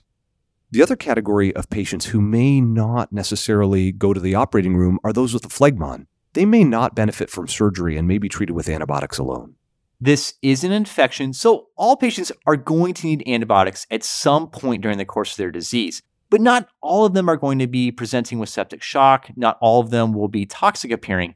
Do we need to give all these patients in the ED antibiotics, no matter their hemodynamic status? And if we do administer antibiotics, what do we need to cover? Yeah, the most common bacteria that we're going to see as a cause of spinal epidural abscess is Staph aureus, probably greater than 60% of cases, followed a distant second by gram negative bacilli, strep, coag negative staph, and some others. With that in mind, we want to target our antibiotics towards those bacteria, specifically vancomycin, plus a third generation cephalosporin, and potentially metronidazole as well. The metronidazole isn't needed in all comers with spinal epidural abscess, but it is recommended in those that have had a recent neurosurgical procedure where we think that that is the source of that spinal epidural abscess. If the patient's stable, we should obtain cultures, consult their specialist, and discuss with them whether or not the patient is a candidate for operative intervention. If the patient's unstable, we would treat as other unstable patients with an infectious source. We would get blood cultures, give antibiotics, fluids, pressors, and also engage our specialists to discuss additional options of care. Summary First, spinal epidural abscess is a pyogenic infection of the epidural space that typically involves three to five segments. It unfortunately presents with very nonspecific symptoms. Less than 15% of patients are going to have that classic triad of back pain, fever, and then neurologic deficit. Risk factors all come back to the underlying causes. Keep in mind immunocompromise, alcohol use, diabetes, renal and liver failure, IV drug use, and then also recent spinal instrumentation. Your history and exam are essential. They can help you form pretest probability and then determine your next steps. Diagnosis primarily focuses on MRI of the whole spine because of those skip lesions, as well as blood cultures. Finally, treatment includes spine consultation for potential surgery, as well as antibiotics. That brings us to what happened with my patient. Well, I didn't have an MRI at my center, and her inflammatory markers were extremely elevated. I discussed the case with the neurosurgeon who was on call, and he recommended that I transfer the patient to an MRI capable center. I obtained blood cultures, transferred the patient, and MRI unfortunately demonstrated an abscess spanning three different vertebral bodies. She went to surgery, and fortunately, she was able to walk out of the hospital with no residual neurologic deficits. Jestin, thanks again for going through this with us. I think this gives us a better idea of when we need to think about spinal epidural abscess, and it also gives us an approach. Great. Thank you very much. When we're treating pain in our pediatric patients, we think a lot about the medication of choice. But another very important question is the route.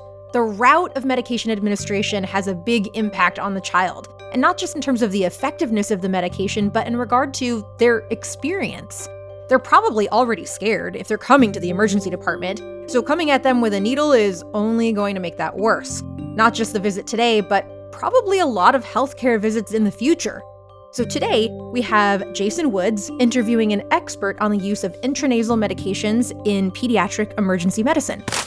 Jason Woods! My name is Daniel Tsze. I'm one of the pediatric emergency medicine attendings at Morgan Stanley Children's Hospital in New York at Columbia University Medical Center. Dan, he'll be a little bit modest through this entire discussion, as he always is, but but is uh, you know has published and and does a lot of work around the approach to pediatric analgesia and sedation in the ED. And that, that is both with medicines and, and non pharmacological methods. And today's topic is going to be intranasal meds. They're, they're not necessarily a new thing, but I do think they haven't been as widely adopted as some of us would like. And in a in an institution like mine, I use them quite frequently, but some others are not as comfortable with them. And so we wanted to give an overview of why even think about the intranasal route in the first place. We'll talk about some medicines and some ways to make things go better and some places where sometimes they they go wrong. So I guess first, why would we even consider using the intranasal route in kids? So I think the intranasal route is fantastic and almost created and just ideal for kids. It has lots of advantages, and the advantages really come out when you compare them to what the alternatives are right now. When you think about how we give medications to kids, it's going to be oral medications, intravenous, intramuscular, and of course, sometimes you can give rectal medications when needed. But the intranasal route definitely poses a lot of advantages over these ones. You know, when you give something by the intranasal route, it's what I like to emphasize as a needle free route of administration. It doesn't require the painful stick that an intravenous needle requires, an intramuscular injection requires, and it also has an advantage of much better bioavailability and uh, time to onset compared to the oral administration of medications, particularly because it bypasses first pass metabolism and it utilizes the what I've read as the um, highway to the brain. You know, I, I think what's gets overlooked a lot is the fact that when you squirt something up the nose, it gets taken up very quickly systemically through the highly vascularized, you know, respiratory region inside your nasal cavity. But what I think is even more impressive is this olfactory region that just sort of sits right at the top of your nose. And it's literally a highway from the outside into your brain to get all that good medication, which you just can't get through the IV route, the IM route, the oral route, or even the buccal route. The buccal route has very good absorption as well, too, but you don't have any nerves sitting inside your mouth that takes it straight to the brain the same way an intranasal medication would. Before we get into sort of the nitty gritty specifics of meds and when they can be used, let's talk a little bit about what you actually need to be able to provide a medicine via the intranasal route. So, first up, the medication. What formulation is it in? Do you typically just use the IV formulation? Is there specific intranasal formulations that we need to be asking our, our pharmacies to stock? So, that's a great question. And when you look out there, there's definitely a lot of proprietary formulations of medications that are to be given intranasally. But if you look back at the history of intranasal medications and how it's been given, we've just been using the intravenous formulations that are already there. If you want people to use it, it has to be readily accessible. It has to be something that anyone can do. And we all have access to the intravenous forms of medications like fentanyl, Versed, and so forth. So that's why if you wanted to give something intranasally, as long as you have the IV formulation, you will be able to do it. The other thing that you need is just some sort of delivery system. And, you know, there's going to be a lot of variation with that. At the very basic level, you just need a syringe. you need something to put the medication in, to drip it in the nose. Because although the standards, so to speak, nowadays is to give an intranasal medication using an atomizer of some sort, which actually is very good and has lots of advantages. Even if you didn't have an atomizer, you can drip medications straight into the nose to give something intranasally. And that's really how things were done primarily before the advent of the atomizer that we all see quite frequently now in the emergency departments. But at the same time, the reason why the atomizer has become so popular is because it takes that big droplet, which is not optimally absorbed, and atomizes in these tiny, tiny, tiny little particles, which are much more readily absorbed in the nasal mucosa. So the atomizer is the little device that goes on the end of a syringe, and it kind of looks like the top of a of a mushroom, and it, it works incredibly well. And I like it because it's also pretty soft, and it lessens the concerns I have about like, am I going to scratch the nose or cause some sort of trauma? And if you don't have one, you you can sort of make an equivalent by by sticking an angiocath on the end of a syringe and pushing real hard or or just dripping into the nose. So it is a low tech way to get medicines into a patient, in particular, if you can't or don't have the capacity to actually get something in IV. I think you and I have both heard people say, well, these intranasal medicines just don't work, or I tried it once and it didn't seem to have an effect and I don't want to do it again. So, eh, do you have a sense of when things go wrong or you know what are the reasons people are having troubles where they say that intranasal medicines don't work when you talk to people there's a couple things that i find are reasons why they find it might not work. The first one is how they're administering it. Even with an atomizer, a lot of people don't really think much about how you give it, but there actually is some important technique to the way you position it and how you give it. For instance, if you think about taking a syringe with an atomizer on top and positioning in the nose, the first instinct people have is just to point it straight up. But if you sort of, you know, turn around and look at yourself in the mirror right now, you can see that the part of your nose that sticks out is really the vestibule. And inside the vestibule, there really is very, very minimal absorptive capacity, uh, you know, none, I would say at all. But if you're taking an atomizer and you're just sticking it straight up, and most of it is just going to hit the vestibule, it's either going to drip right out and really none of it is going to get absorbed. So that's the first thing. People really have to be conscientious about how they direct the atomizer, how they position it. If you go through some of the old literature, a lot of people used to say that when you stick the atomizer in someone's nose, you have to point it towards the ipsilateral eye. So that means if you take the atomizer, you're sticking it in the right nostril, then you're actually supposed to tilt it so that it's pointing towards the right eye. And the reason for that in the past was people were thinking that you want to optimize absorption through the turbinates and all of the vascularity in there. But in one of our studies, we actually were thinking, you know what, that's great. But what about that olfactory region that we keep talking about? You know, where the nerves, like that highway to the brain, because that doesn't sit off to the side. That really sits although it sort of covers uh, the roof, it also really is towards the top. So in one of our studies, you know, it's not really highlighted, but if you sort of dig back in the supplemental data, we actually outline our technique. And our technique for that was actually not to deviate to the ipsilateral eye, but just to have it go straight up and have it aim towards your occiput, just really like towards the back. Because when you do that, you kind of get that angle and you also make sure you're not just shooting it straight up to the vestibule and you get towards the back. And using that technique, we were able to show very good outcomes in terms of time to onset and adequacy of sedation. So that's one of the things. Number one is that you really need to make sure that your technique is accurate, that you're in servicing people and teaching people because it's something people take for granted, I would say, when they're first starting to use intranasal medications. Yeah, and, and most of the nasal pharynx goes posterior rather than superior. And, and I think we sometimes forget that until you go to do like a COVID nasal swab and that swab disappears like four feet directly posterior in terms of other reasons why people might not be so happy with their experience in intranasal medications actually also has to do with dosing. The medication that I hear people complain the most about is intranasal Versed, intranasal midazolam, and saying that doesn't work very well. But when you start asking them about the actual dosing that they're using, it's actually on the lower side. You know, there's a lot of variation in what's been reported in the literature, ranging anywhere from 0.2 milligrams per kilo up to 0.5 or even 0.6 milligrams per kilo. But you have to recognize that the purposes or the intent for some of those lower doses were not necessarily for the same things we want to achieve in the emergency department setting, right? You know, There's a lot of literature in the anesthesia world where they're just giving it as a pre medication to calm kids down, get them calm enough to bring them into the OR. But for us, we do need to achieve different goals with that. There's actually some very early data back in 1992 where it shows that doses as low as 0.2, 0.3 show that maybe only about 30% of kids get adequate sedation, whereas your chance of success actually jumps up to like 80 to 100% when you use higher doses around 0.3, 0.4, 0.5. Remember that the IV formulation is the exact same one that we can use for the intranasal route. So there's nothing special about it. You probably already have all of these on hand. But in general, you want to have enough of a concentration so that you're not having to administer too much volume. Remember that the maximum amount of volume that you want to give in each nostril is 1 ml. And that's actually kind of a lot. And it's sort of pushing it. It tends to sort of just drip out down their face when you get that high. So lower volumes are preferable. Nasal mucosal atomizers on the end of a syringe are the best way to go by far. If you don't have them, you can slowly drip it in the nose. I haven't done this. I like the nasal mucosal atomizer. It's uh, pretty available and it's not too expensive.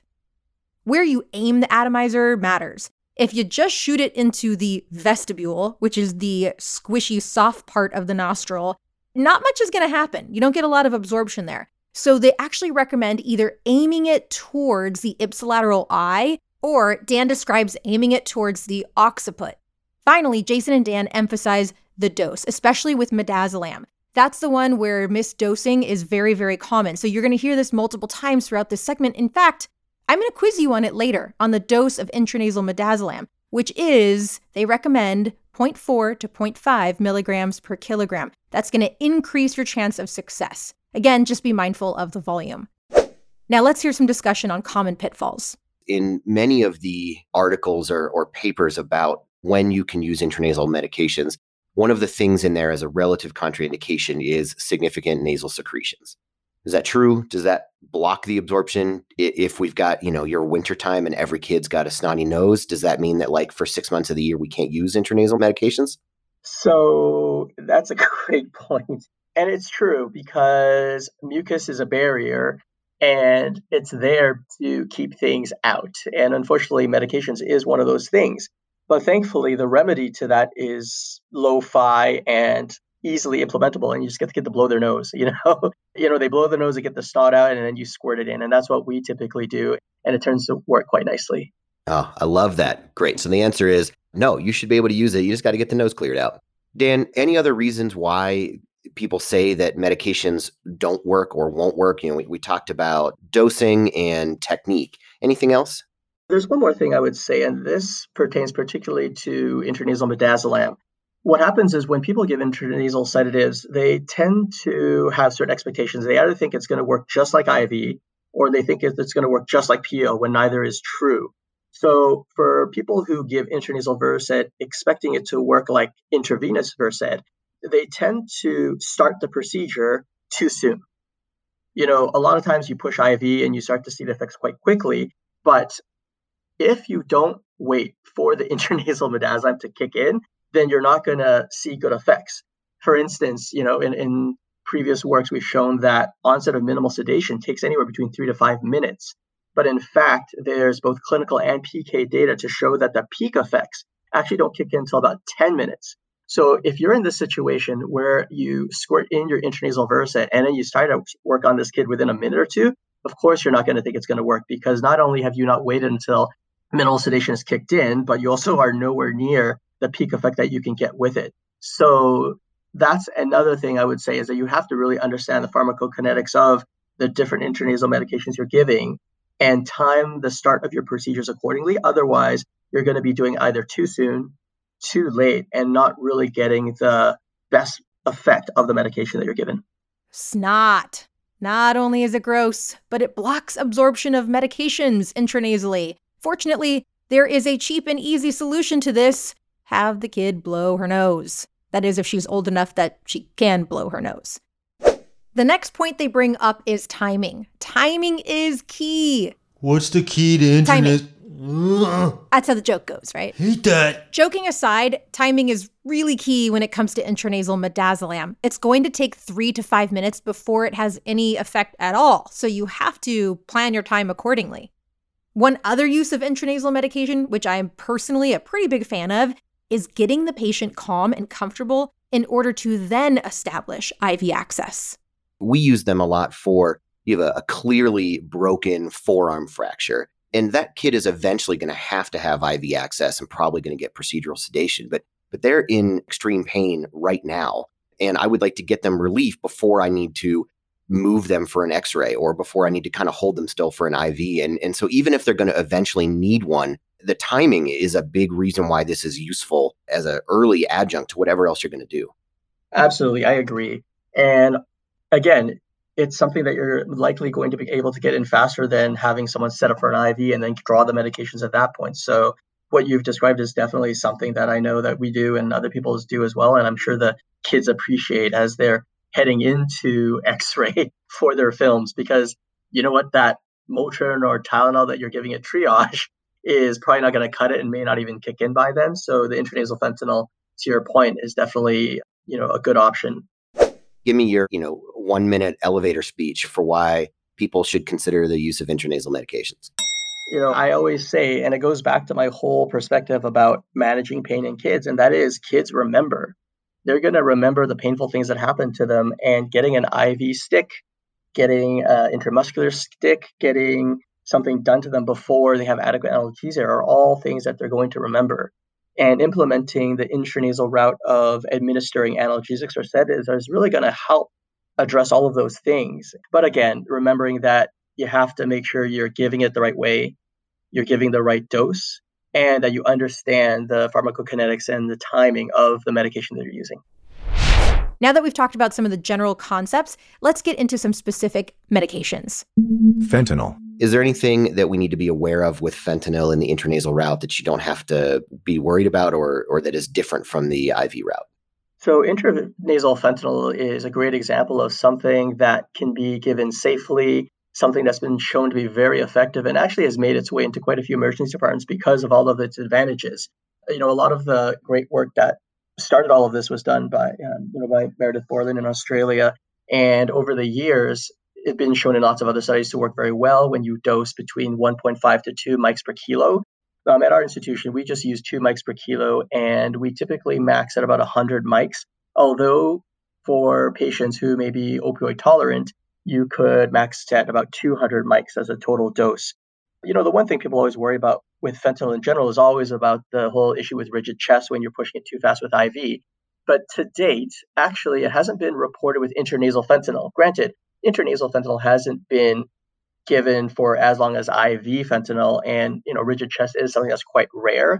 But some of the hypotheses out there is that because when you give something intranasally, the absorption systemically is sort of buffered in a way, and is not just going to be as fast as an IV push. And that's one of the reasons why people think that there's going to be a lower chance of rigid chest. But um, that's just a hypothesis at this point. This is not a, a, formal recommendation, but I will tell you that my personal practice is I order two per kilo, but I tend to round up relatively generously. Because uh, there's a lot of people that want to order one per kilo, you know, maybe like they would if they were doing an IV dosing. And, and I just, I don't think that's ever enough analgesia to get you what you want.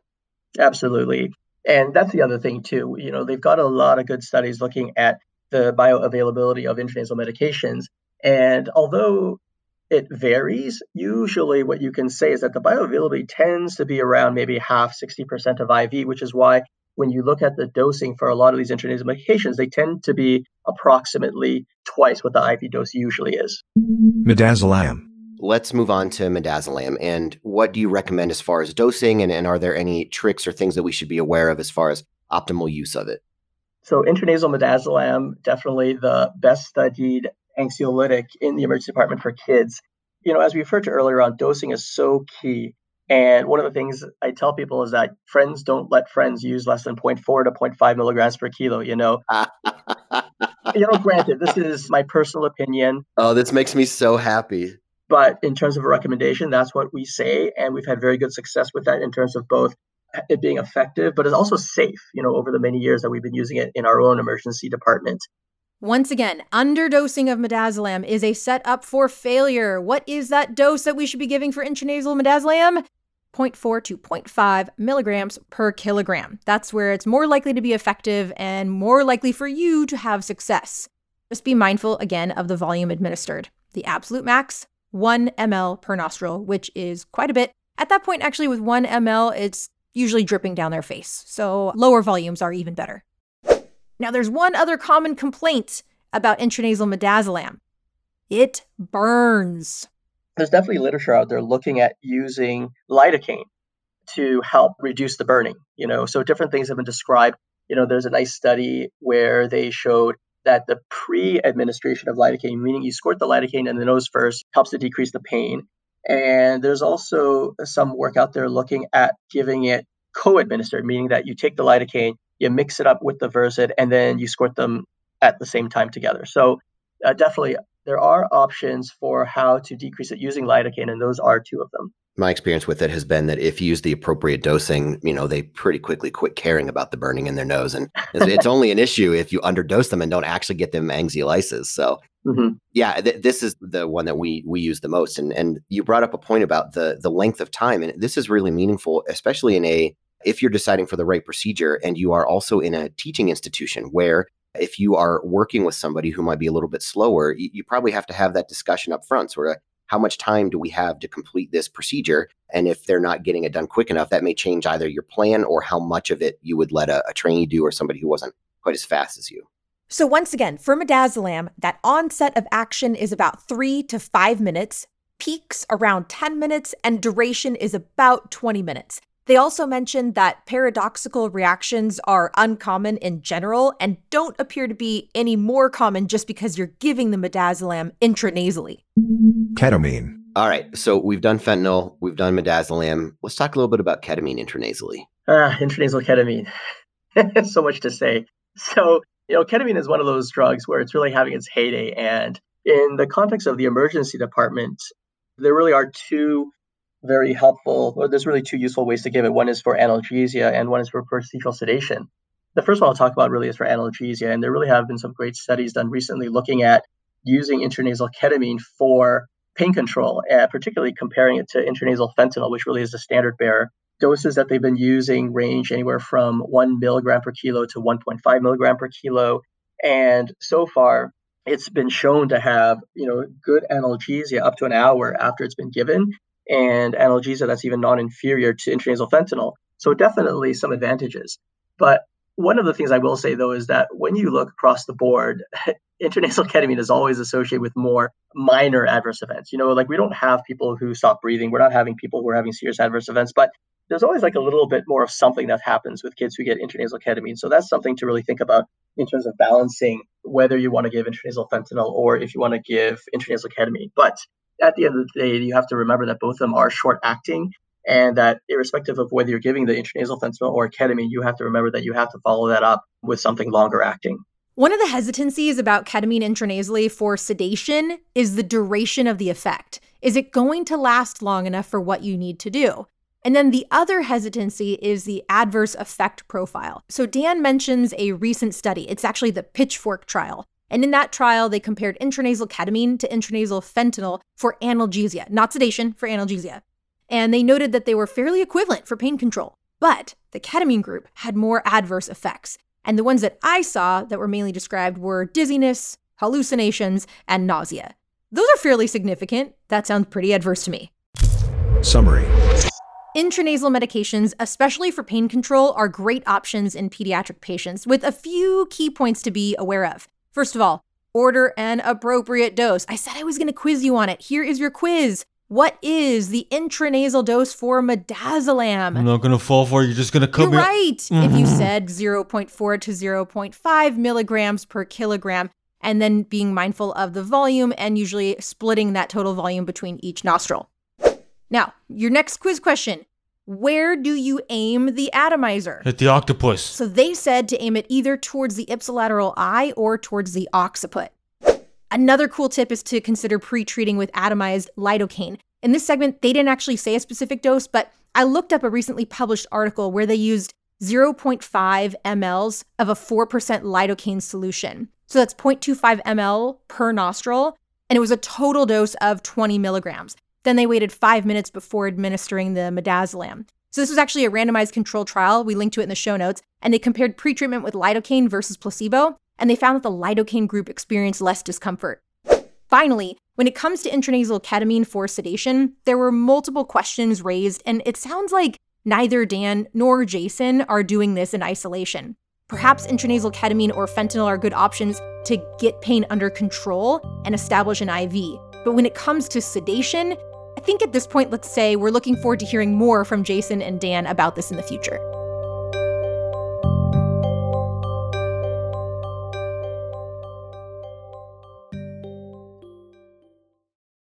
All right, my name is Britt Guest, and we are here with Dr. Sawyer. He is a third year UCLA emergency medicine resident, and he has a pretty crazy dialysis case to share with us. So let's hear what you got.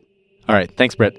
Let's start with the pre hospital report. So I had this case about a year ago, and this is a 60 something year old male who's being brought in from a dialysis center after a ROSC. Patient's reportedly got a GCS of 3. He's currently being ventilated via bag valve mask and his heart rate's in the 90s, his systolic blood pressure is 70s. So, Britt, what's going through your mind with this call? And do you have any initial thoughts on a differential for this patient?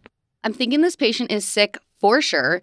I think my differential is pretty broad at this point. I mean, it's a dialysis patient, so we've got to think about hyperkalemia. You know, they probably have a slew of other medical problems. So I'm thinking STEMI, kind of ACS is on my differential. And because it's a dialysis patient, you know, they could have cardiac tamponade. With a GCS of three, I'm also thinking, is there something intracranial going on? But I really want to know what does that EKG look like? Am I seeing peak T waves? Am I seeing a STEMI? What does that look like? So there's no field EKG, and the ETA is three minutes. Okay. So I think at this point, really, regardless of your differential, you've got a really sick patient and you've got to focus on the initial basic resuscitation, going through your airway breathing and circulation, and getting this patient stabilized right when they get to the trauma bay. That's exactly what we did. So prior to arrival, we're preparing airway equipment, medications, setting up a monitor, and getting ready to get access on this patient. So then they arrive, and EMS gives you a little bit more detailed report. And what you hear is that the patient was receiving their routine dialysis while seated and was witnessed to suddenly lose consciousness. The dialysis center staff performed CPR and called EMS, and when EMS arrived, he actually had pulses again. So, as I recall, this patient didn't receive any epinephrine or defibrillation before coming to the hospital. And on arrival, his vital signs are actually somewhat better than advertised. So, his heart rate is right at 100, his systolic blood pressure is 110, his oxygen saturation is 94%, but that's with a bag valve mask, and he has absolutely no respiratory effort. His GCS actually is 3. So, as in all resuscitations, a lot of things are happening simultaneously, but what stands out to me is that we take a quick look and are able to easily intubate the patient without any medications. Okay, so you've got a somewhat hemodynamically stable patient in terms of his blood pressure, airways secured, but Dr. Sawyer, I really want to see that EKG. What does the EKG look like? So, the EKG that we got shows a narrow complex tachycardia. There are no discernible P waves. And there's a nonspecific intraventricular conduction delay, and there are diffuse ST depressions V3 through V6. Okay, so it sounds like this is definitely not a normal EKG, but I'm not getting the sense that it meets STEMI criteria. Did you happen to talk about it with cardiology? We do eventually discuss this case with cardiology, and the conclusion that we come to is that, yeah, this could represent ischemia, but before we're going to take the patient to the cath lab, we're going to get a head CT because something's not fitting. And then we're also going to send off lytes and other basic labs because this EKG could still represent hyperkalemia with the absent P waves. Yeah, definitely. I mean, I think, you know, we're all waiting for those electrolytes to come back. But I also remember you said you intubated this patient without paralytics. Now, at this point, when you're kind of able to go back and do a good secondary assessment, are you able to get any additional neurological exam on this patient that could, you know, let us know did they have a stroke? Did they have a bleed? Are they having a deficit? Or are they just GCS3? Right. So, unfortunately, this patient is actually doing nothing. He's not responding to any stimuli. He's not moaning. He's not posturing. He has no gag reflex and he's not breathing. And that's the part that really doesn't fit with his good hemodynamics, or relatively good hemodynamics. So, with this story, we're concerned again. Yeah, this could be ischemia. Yeah, this could be hyperkalemia or some other cause of arrest, but a neurologic catastrophe is now highest on our differential. And so we take the patient to CT scan, actually go with the patient, and in the scanner, I'm expecting to see a large bleed, but I don't see that in the scanner. But when I come back to the PACS and review the images with my attending, there is subarachnoid and intraparenchymal air, largely in a posterior circulation distribution. It's actually quite profound. I'm sorry, you said air? Yes, I said air. So, air is definitely not what I was expecting you to say. That wasn't the first thing I would be looking for on a CT scan. So, Dr. Sawyer, how the heck did air get there? So, this is a case of cerebral air embolism. And outside of diving emergencies, the cause is usually going to be iatrogenic. And it actually is a known but exceedingly rare acute complication of dialysis that I found quoted as less than one case per 30,000 dialysis sessions. It's pretty rare because there's air detectors in dialysis machines that keep the incidence low. This is probably the only case I'll see in my career. Man, I hope so. I mean, so in terms of the air, though, like how does it actually get up to the brain in these patients? It's hard to know in terms of an individual case, but this patient was seated, and the traditional teaching on this is that in the seated position, the patient will either seize or lose consciousness because the air floats up into their cerebral venous circulation. On the other hand, if the patient is supine when this happens, then the air travels to the heart and lungs, and you expect chest pain and dyspnea. Okay, but that's with the venous circulation. And you said this patient has air in, in arterial distribution, right? Yes. So what's interesting in this case is that the air is subarachnoid, intraparenchymal, and kind of in a single arterial distribution. So apparently the air crossed into the arterial circulation. This can happen as well. So there's a few possibilities. One is the air enters directly into the arterial system, and in this patient, it would probably be through the AV fistula up the arterial limb. And maybe that's possible in a low pressure scenario such as dialysis. The other possibility is that if the patient happens to have an atrial septal defect or other type of cardiac or pulmonary shunt, they can have a paradoxical embolus. And finally, and this one actually surprised me a bit, but a large air embolus can be incompletely filtered by the pulmonary capillaries and cross to the arterial side. Now, that is actually shocking to me that air can cross the pulmonary circulation and go into the arterial circulation. Okay, but tell me, what are we actually going to do about this air embolism? So, I think the first thing we need to highlight is prevention. There are cases of this happening with something as simple as peripheral IV access, but the really high risk scenarios involve for us, central line insertion and removal, maybe dialysis, and then other surgical procedures. So, things that we learn to do, like using occlusive dressings when removing central lines, positioning the patient appropriately for central line removal, and having them valsalva if possible, flushing central lines before insertion, appropriately priming your dialysis machine or blood tubing, and ensuring that all your little vascular connections are clamped down or capped appropriately. These are things we maybe learn a little bit of as medical students, but the importance of these things is highlighted in a case like this. Yeah, okay, so prevention for sure. But if you're su- suspecting an air embolism, you should probably review the possible sites that the air is entering and keep the air from coming into circulation. Exactly. So review whatever it is that you're doing. Clamp the tubing if it's dialysis tubing with a bunch of air in it, or apply an occlusive dressing if it was after a central line removal, and overall try to prevent more air from entering the circulation. All right. So, again, other than prevention, which is really key, what do we actually do for this patient? So, just like in cases of pneumothorax, we can easily apply 100% oxygen. Room air's nitrogen content, as we know, is 78%, and that's the same content that's in the air embolism as well. So, with 100% oxygen, you can establish a gradient to wash out the nitrogen more quickly. Okay, so applying oxygen, that sounds like a pretty easy intervention. Is there anything else we can do in terms of positioning this patient to move the air? Have you heard of Durant's maneuver? I sure haven't. I hadn't either. But this is positioning the patient in a left lateral recumbent position. And the goal is to move the air into the apex of the right ventricle or keep it in the right atrium and prevent right ventricular outflow tract obstruction. But this was actually studied in the 1980s in canine models versus keeping the patient in a supine position, and there wasn't any evidence of benefit to Durant's maneuver over keeping the patient supine. So I think it's probably more important to prioritize your supportive care measures over moving the patient into this particular position. I do think it's worth considering what position the patient was in when the air embolism actually occurred. So, if there's a central line removal or insertion, keeping the heart elevated above the site of entry could keep hydrostatic pressure on your side and prevent air from entering more easily. I agree. And actually, so does the anesthesiology literature that I found on this for managing it in the OR. So, wherever you think the air was entering, try to tilt the patient uh, with their heart above that site of entry. So, is there anything else interesting you came across in your literature review? Yes. So, what do you think about placing a central line to try to remove the air? No, I think that I that sounds terrifying. It sounds heroic. Uh, does it work? So, when looking for this, you keep coming across a case report from the 1950s where they aspirated approximately 15 cc's of air from the right ventricle, and then they saw prompt hemodynamic improvement. And there are other case reports of this. The best success rate is with a specific brand of multi orifice catheter that I haven't heard of and that I doubt is going to be available in any ED I ever work in. So I love procedures, but I'd be very reluctant to try this, and there is no strong evidence to support it. I totally agree with you. I would be a little terrified to do that. But you know what I wouldn't be terrified to do? Hyperbarics. What about hyperbarics for air embolisms like we see with diving emergencies?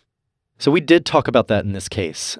So for hyperbarics, the goal is the same as applying 100% non-rebreather. You're trying to wash out the nitrogen, and then you get the added benefit of increased atmospheric pressure, shrinking the size of these bubbles down. There is a retrospective study of hyperbaric oxygen patients and there was benefit if hyperbaric oxygen could be started within six hours. But interestingly, and relevant in this particular case, this benefit didn't seem to exist for the arterial embolism group. So, our center, we didn't have hyperbaric oxygen immediately available, and so we had a discussion with the family about his overall goals of care.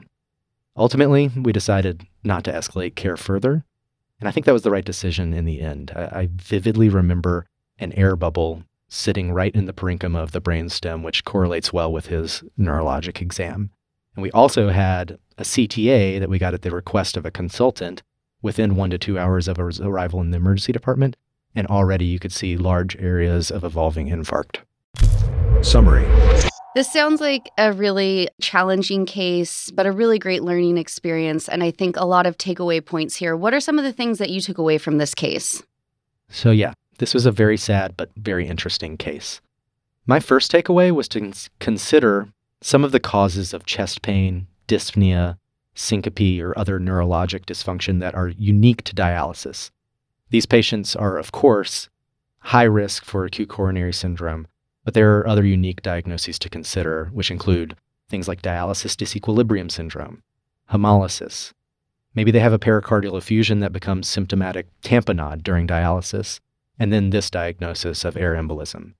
We see tons of these patients in the ED, and I run through this list each time now. The second takeaway is prevention. So, this just really highlights the importance of taking care with central line insertion and removal and other things that we do for access in the emergency department.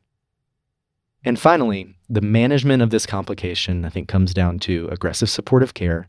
And the key decision ends up being whether you can stabilize this patient and get them to a hyperbaric center in a reasonable amount of time. I think in this particular case, that probably would have been futile, but I'd think about it in the right scenario, and that's probably the most helpful intervention you could think of. Yeah, I think that prevention is really key here. Like you said, it, these are very, very rare cases of an air embolism coming from dialysis. But something that we do in the ER all the time in terms of inserting lines, taking out lines, that sounds like it's a high risk time as well and something that we can, you know, can do to avoid in terms of positioning these patients and having them valsalva when we, you know, DC lines and take them out to help prevent future embolisms and cases such as these. Absolutely. Thank you.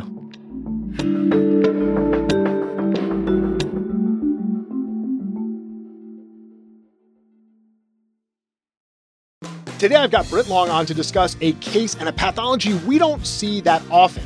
But that's kind of the name of the EM game. We have to be ready for these things that are rare, that are zebras, but they are going to present to us. We need to be ready to identify them. So, Brit, let's go through this case.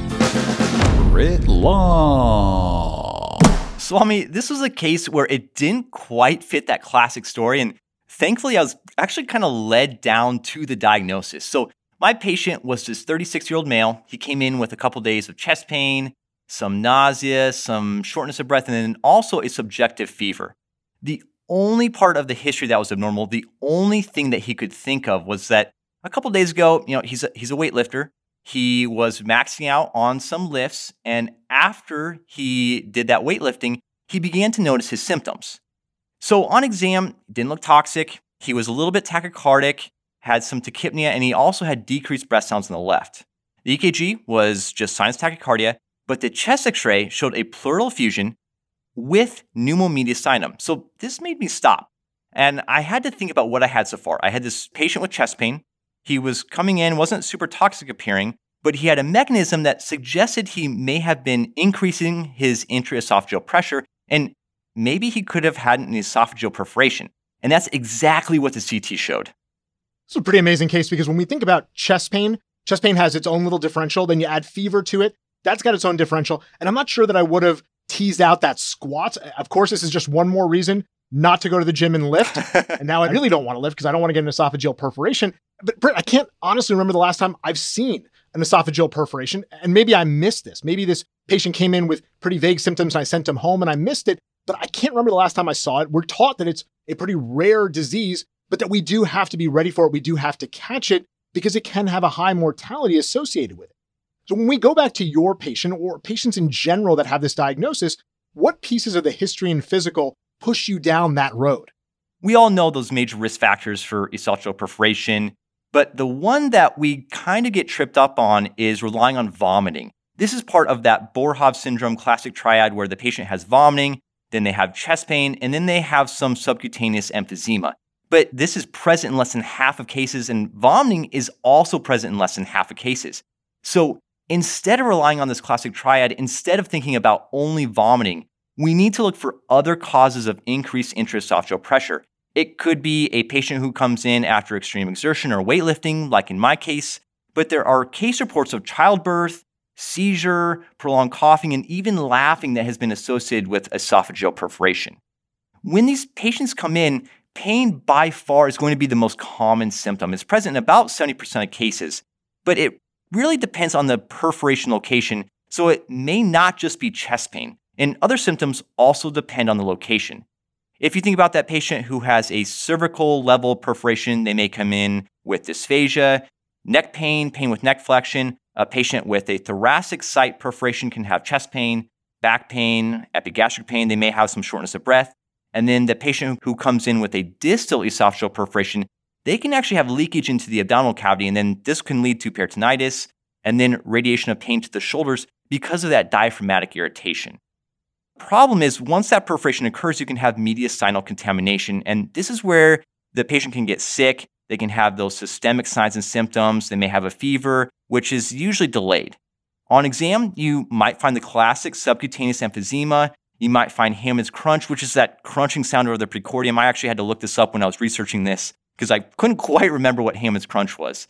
But you can't rely on these. These are present in up to 60% of cases, so that leaves over 40% of cases who won't have these classic findings. And then the final thing you need to think about is on your lung exam, you might have some abnormal breath sounds due to a pleural effusion or a pneumothorax. This is most commonly found on the left because of how the perforation occurs. It's almost like when you have aortic dissection, where depending on where that dissection is, you might just have back pain, or you might just have abdominal pain, or you might have chest and back pain, or, or even chest and neck pain. And I think the esophagus is kind of what you're telling me is very similar, depending on where that perforation is, might tell you where the pain is or what type of pain the patient's having. But even with pain, where you said it's the most common, we're still talking about maybe 30% of people won't have pain as one of the symptoms they're coming in with, which can make this tricky. And again, it, it really does push us to ask about onset and maybe the situation around that onset, which might push us more towards this diagnosis. Chest and abdominal pain, obviously extremely common. We see them all the time. We're going to get that good history. Maybe we get something on our physical, maybe not.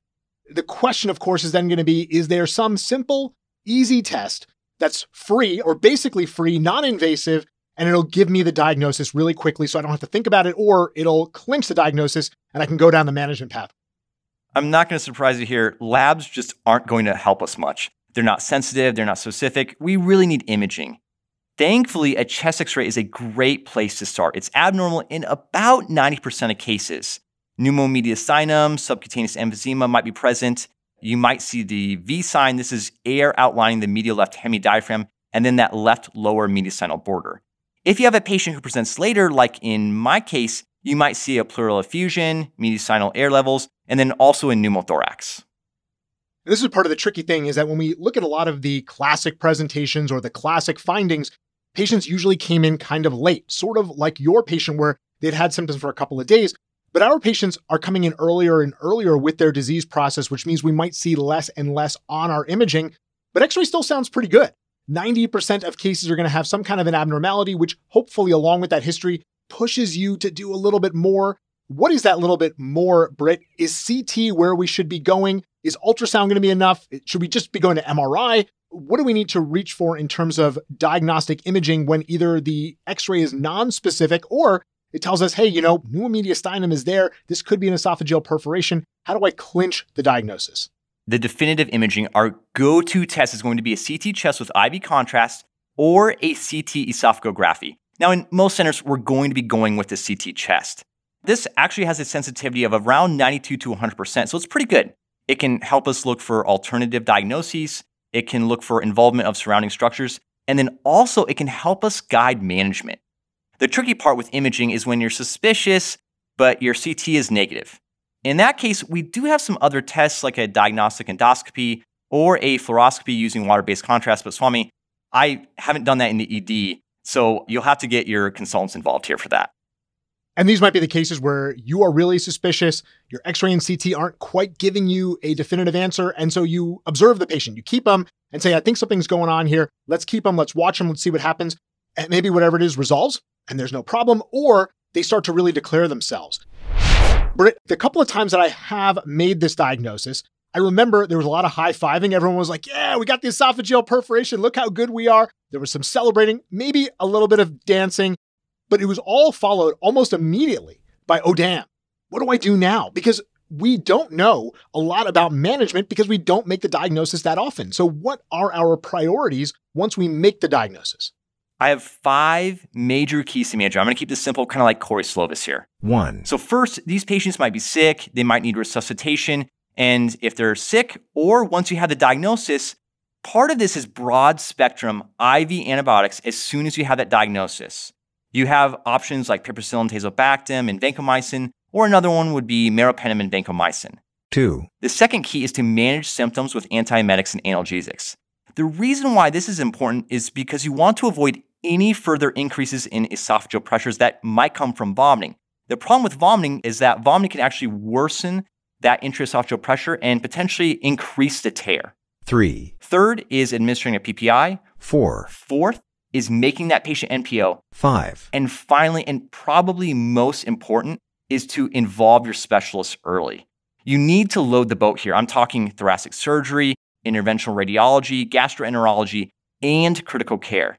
The reason why I'm recommending so many specialists is we have several options now available for definitive therapy, and these patients are usually toxic, they're usually sick. Traditionally, all patients with esophageal perforation were managed with primary surgical repair. This is still the case for those patients who have a large perforation, maybe they have an overwhelming mediastinal infection, or they have a large collection of infectious material. These patients need the surgical intervention for the mediastinal washout, and then they need the direct repair. With more recent therapies, we do have a couple other options. There are now minimally invasive procedures, which means our specialists can use something kind of like a hybrid approach. So, for example, if you have a patient and they have a contained tear, the GI specialist might place a stent across that tear. And then, if there's a collection of infectious material, IR can go in and drain that. This can help the patient avoid a potentially major invasive surgery. The final option is non operative management. This is going to be for a small subset of patients. These patients have been diagnosed early, they have a contained leak within the cervical esophagus or the mediastinum, and they have no involvement of the abdominal region. And finally, they have to be systemically well. They can't look toxic appearing. The important thing here, Brit, is I think a lot of us work in places that have none of those consultants in house. We have to transfer to get any of those consultants on board. And so what we don't want to do is we make this diagnosis. The patient doesn't look that bad.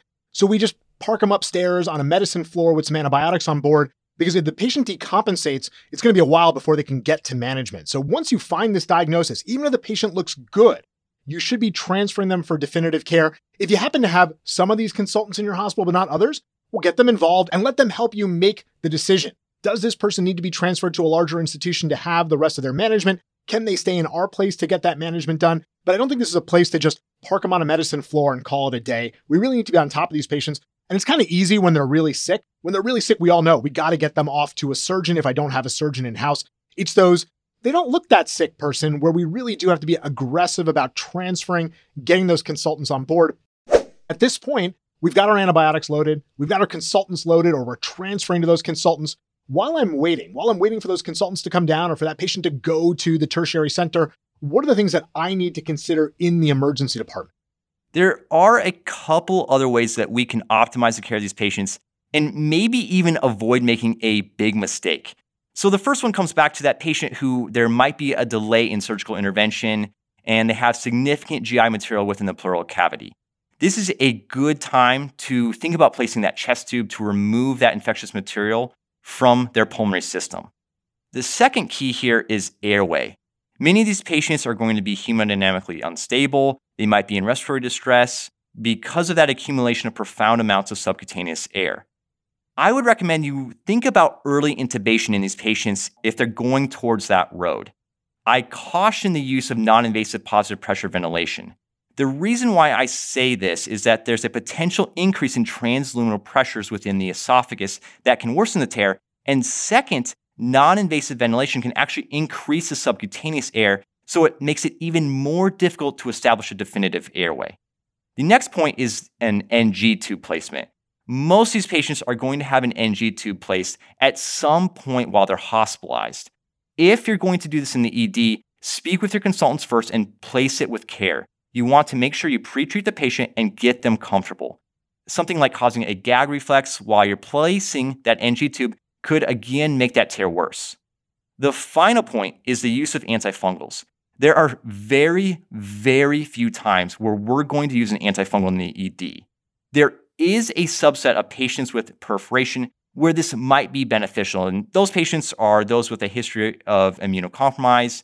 They have a prior esophageal lesion or infection. They've had prolonged PPI use, or they have other major risk factors for a fungal infection. But before you just kind of go willy nilly and provide this patient with an antifungal, you'll probably again want to add another consultant and speak with your ID colleagues. One of the things you mentioned there is the NG tube. And, and honestly, I have a little bit of reluctance about placing that there's a tear in the esophagus. I'm going to put an NG tube in. Yes, I might cause them to gag and increase that intraluminal pressure, but could I also put the NG tube through the tear and make this worse? It's very rare in the literature that this happens. But again, I would stress that you need to speak with your specialist before you place this. Many of the specialists, especially the surgeons, will want to place this themselves. And that's been my experience exactly. The cases that I've had, I've called, I've asked about this. I'm like, no, no, no, no. Don't put the NG tube in. We'll do it under direct visualization. There are some risks involved here. So, yes, definitely get on the phone with your consultants, discuss it with them, and determine what the best pathway is instead of just kind of forcing it in on your own. And good topicalization can really help with that NG tube placement. I know sometimes we don't take the time to do good NG tube topicalization before placement. This is a place where you really want to do that. Summary.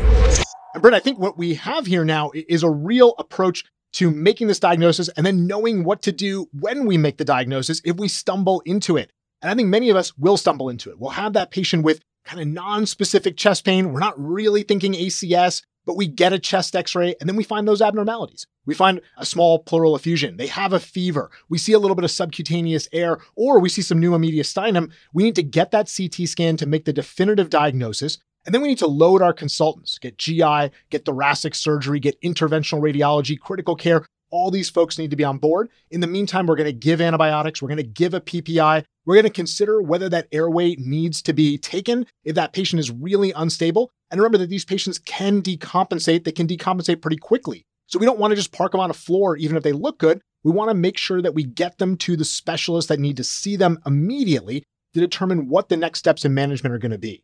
Brit, thanks for going through all of this with us. We will drop a link to the article that you wrote about this in the Journal of Emergency Medicine. People can look at that and see kind of the whole spectrum of everything you need to know on this topic. But again, I think this really kind of gets our level of understanding of the disease up so that we can catch it and we know what to do when we see it. Thanks so much, Swami.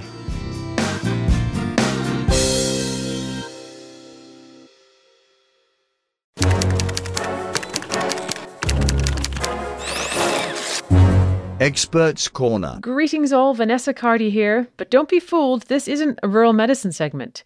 Because you see, on our family medicine program, Right on Prime, we have something that we call Specialist Corner, where we pick the brains of a specialist on a specific topic. And this month, we're going to try something new, where I chat with a specialist about IBD or inflammatory bowel disease for EM:RAP, covering what we need to know as ER docs. And then, during the same month over on Right on Prime, we'll keep chatting about IBD from the GP perspective. We've never done this before, so here's hoping it all works out. So after you listen to this piece, hop on over to Right on Prime, which is part of your EM:RAP subscription, and check out the follow up stuff on outpatient issues with IBD. IBD. Let's talk about IBD. Let's talk about IBD. Let's talk about IBD. Let's talk about. What are we talking about? So, to launch this concept, we are joined by gastroenterologist Dr. Chadwick Williams. Chad has been a guest before on Right on Prime, but this is his first time on EM:RAP. Welcome to EM:RAP, Chad. So, why don't you tell us a little bit about yourself? Thanks, Vanessa, and great intro. I'm a gastroenterologist with an IBD fellowship training. I'm working out of Dartmouth General Hospital in Halifax, Nova Scotia. It's my hometown. So I'm a blue noser, born and raised in Nova Scotia. But I actually left home to complete my internal medicine training at the University of Calgary. And then I went on to do my inflammatory bowel disease fellowship at Cedars-Sinai Medical Center in Los Angeles, California. So my, my practice currently is nearly completely clinical, but I do partake in teaching. I enjoy teaching the residents and medical students, and I do dabble in a little bit of clinical research now and then as well. All right. Well, thank you so much for joining us and for helping us launch this concept where we cover a topic from the emergency room straight through to the outpatient clinic. The goal here is to empower the frontline workers so that we don't have to call the specialist every single time with basic workup and treatment questions. And what better topic to tackle today than inflammatory bowel disease, and who better to chat with than you, Chad, as you are an expert clearly in IBD? Now, this isn't meant to be an introduction to IBD. We are presuming a baseline of knowledge here. But how about you give us a few quick lines of summary of what IBD is and how it is classified? Background. Right. So, as you alluded to, it's quite a broad subject. So, I will be fairly succinct, understanding that most of the listeners have an understanding of what inflammatory bowel disease is. So, in general, IBD encompasses two bowel diseases ulcerative colitis and Crohn's disease. These diseases represent really important causes of morbidity and decreases in quality of life for affected individuals. And unfortunately, these diseases are very common. Crohn's disease can affect any segment of the GI tract, but most often does involve the ileocolonic region. It can be transmural in its nature, and can be associated with penetrating disease, including perianal fistulizing disease or intra-abdominal fistulizing disease with abscesses. Ulcerative colitis, on the other hand, affects only the colon and does not affect the small bowel. It always starts in the rectum and can move proximally in a confluent manner up the rest of the colon. Both Crohn's disease and ulcerative colitis can be associated with various extraintestinal manifestations of disease, and these can be quite important. We'll talk about those a little later. Crohn's disease often presents with diarrhea, abdominal pain, anorexia, and weight loss as its cardinal features. And not all patients have all of those symptoms, of course. The most common clinical presentation of ulcerative colitis, though, is bloody diarrhea, and often without abdominal pain or weight loss. Now, because we're keeping this practical, how about we go over the most frequent questions you get from ER docs when they call you up about a patient with IBD? Because I think most of us have those same questions that keep coming up. And we did actually poll a number of ER docs for their thoughts on this topic. And so we've collected this little list. Are you ready? Yes, I am ready. Tests. All right. So let's say that we have a patient in the emergency room and they haven't been diagnosed with any form of IBD yet. What tests should we be doing in the emergency room to diagnose it if we suspect it, or at least to start the diagnostic process? Right. So I think you've keyed in on it. I think that inflammatory bowel disease is not a disease that in most scenarios we can actually diagnose clearly in the emergency department environment. However, I think the vast majority of the workup can be done there to strongly suggest it, and then we can go on from there to confirm it outside of the ER. So, the first thing to always keep in mind with IBD is that the clinical history is often the most important part and strongly suggests the diagnosis. So, getting a clear clinical history from the patient is imperative. It's also important uh, not to assign a diagnosis of inflammatory bowel disease too quickly to a patient who's presenting with an acute presentation of symptoms, because oftentimes those individuals may have other diagnoses that are not IBD, such as infectious enterocolitis, for instance. The blood work can be very helpful, and I often recommend, I usually recommend a CBC, so complete blood count, iron indices, including ferritin, and a CRP, a C reactive protein, which is a blood inflammatory marker, of course. A fecal calprotectin is really helpful. Not everyone has easy access to that within their emergency departments, but it is an inflammatory marker that is quite useful in the workup for inflammatory bowel disease. But ultimately, the diagnosis will require endoscopy and histologic evidence of inflammatory bowel disease. Of course, diagnostic imaging can be helpful as well.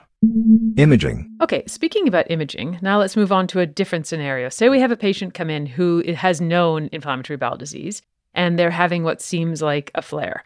Which of these patients are going to need a CT scan? Do we need to scan all of them? Is that really something that has to be done?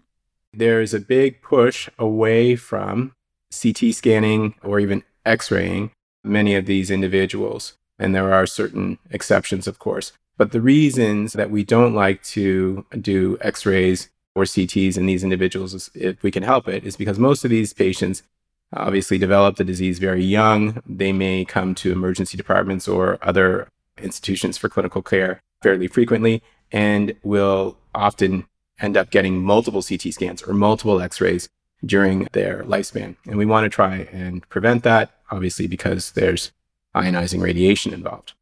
There are some scenarios in which I would strongly recommend getting CT scan, and those would include individuals who are presenting with obstructive symptoms, so nausea, vomiting, obstipation in the setting of inflammatory bowel disease, and those who have evidence of either intra-abdominal sepsis or perianal sepsis, i.e., with perianal fistulizing disease or uh, perianal abscess. Okay, I love it. It sounds so straightforward. This is perfect. Like for most people, don't necessarily need a CT scan unless there are concerning signs. So it's kind of follow the clinical picture, but it doesn't have to be something that's done automatically. Exactly. Starting meds. All right, now talking about things that we can do in the emerge again. If a patient with IBD who has known IBD comes to the emergency room and you know is experiencing symptoms, but they don't have a GP, they don't have someone who's following them, um, they don't necessarily have someone to take care of their medications. Can we start a patient on meds in the emergency room, or is that something that we should just completely leave to GI? It's a really tricky question to answer. So, in an ideal world, you know, one where the GI consultant's wait times are very short, I would recommend against an emergency physician actually initiating most medications on these patients.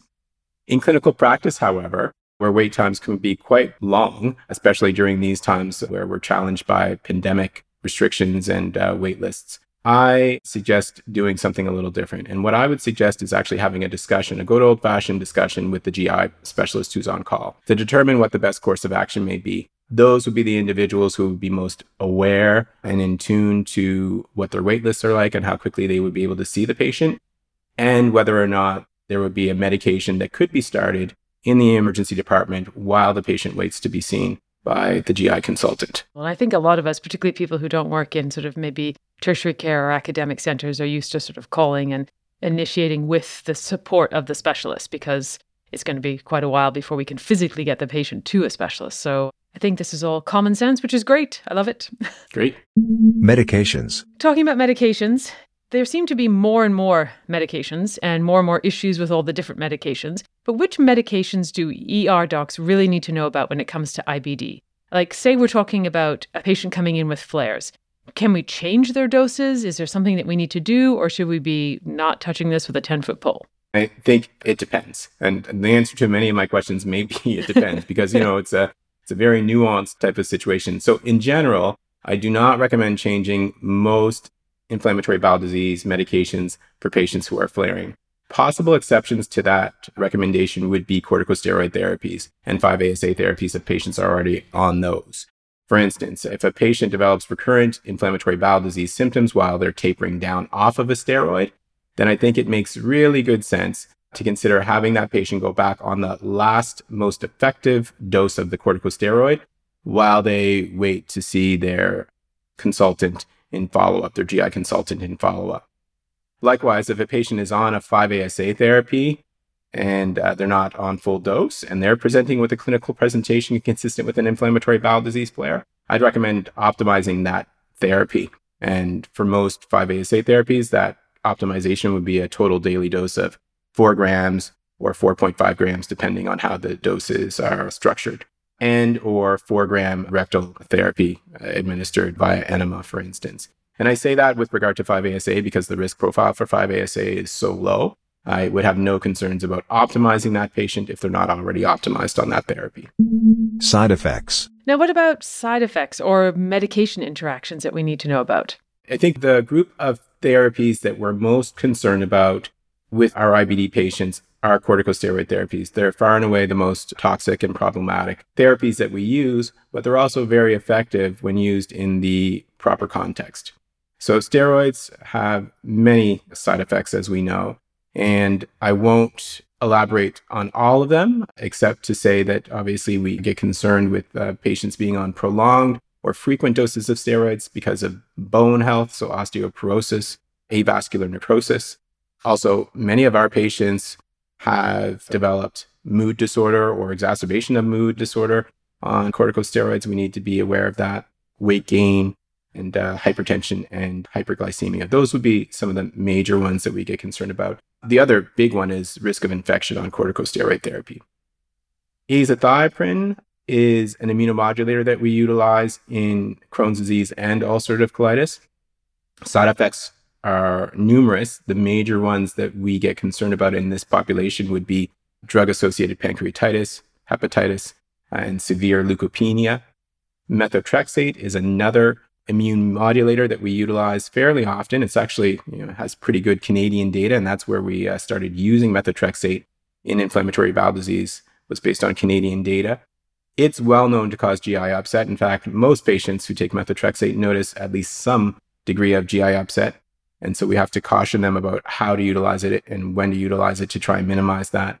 Hepatitis is also another big adverse event that can happen with uh, methotrexate, and it too can cause severe leukopenia. Then there's this other large group known as the biologics, which are newer therapies in inflammatory bowel disease.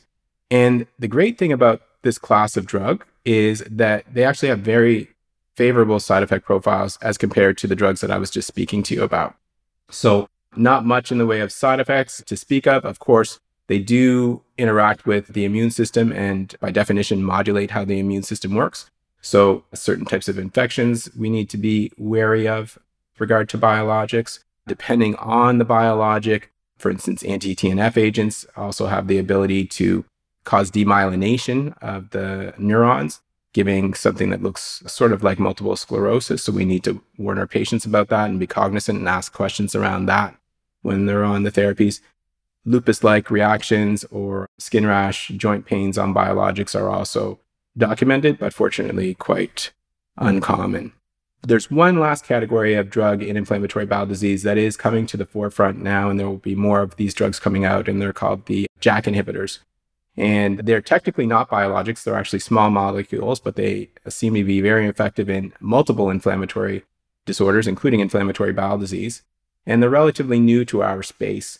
So we're learning about them. There's only one on the market right now for IBD. It's called tofacitinib. Xeljanz may be a name that folks know a bit better. And it has been effective in ulcerative colitis, but we also have some concerns about its ability to cause herpes zoster, so shingles, and maybe even a potential for DVT or pulmonary embolisms from these drugs or cardiac events. And those last two things, the uh, venous thromboembolic events and cardiac events, are from the rheumatoid arthritis data set, not from IBD. So that's why I say we're not quite so sure that the populations are the same, but definitely the risk of herpes zoster is there for the JAK inhibitors. Okay, that's really interesting. I haven't come across the JAK inhibitors yet, so I will look forward to hearing more about them, I'm sure.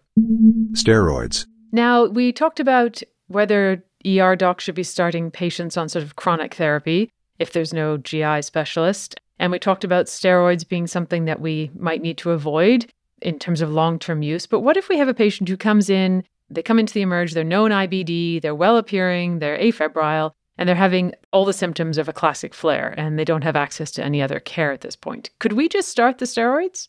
So, preferably no, but in practice, yes, and I'll explain.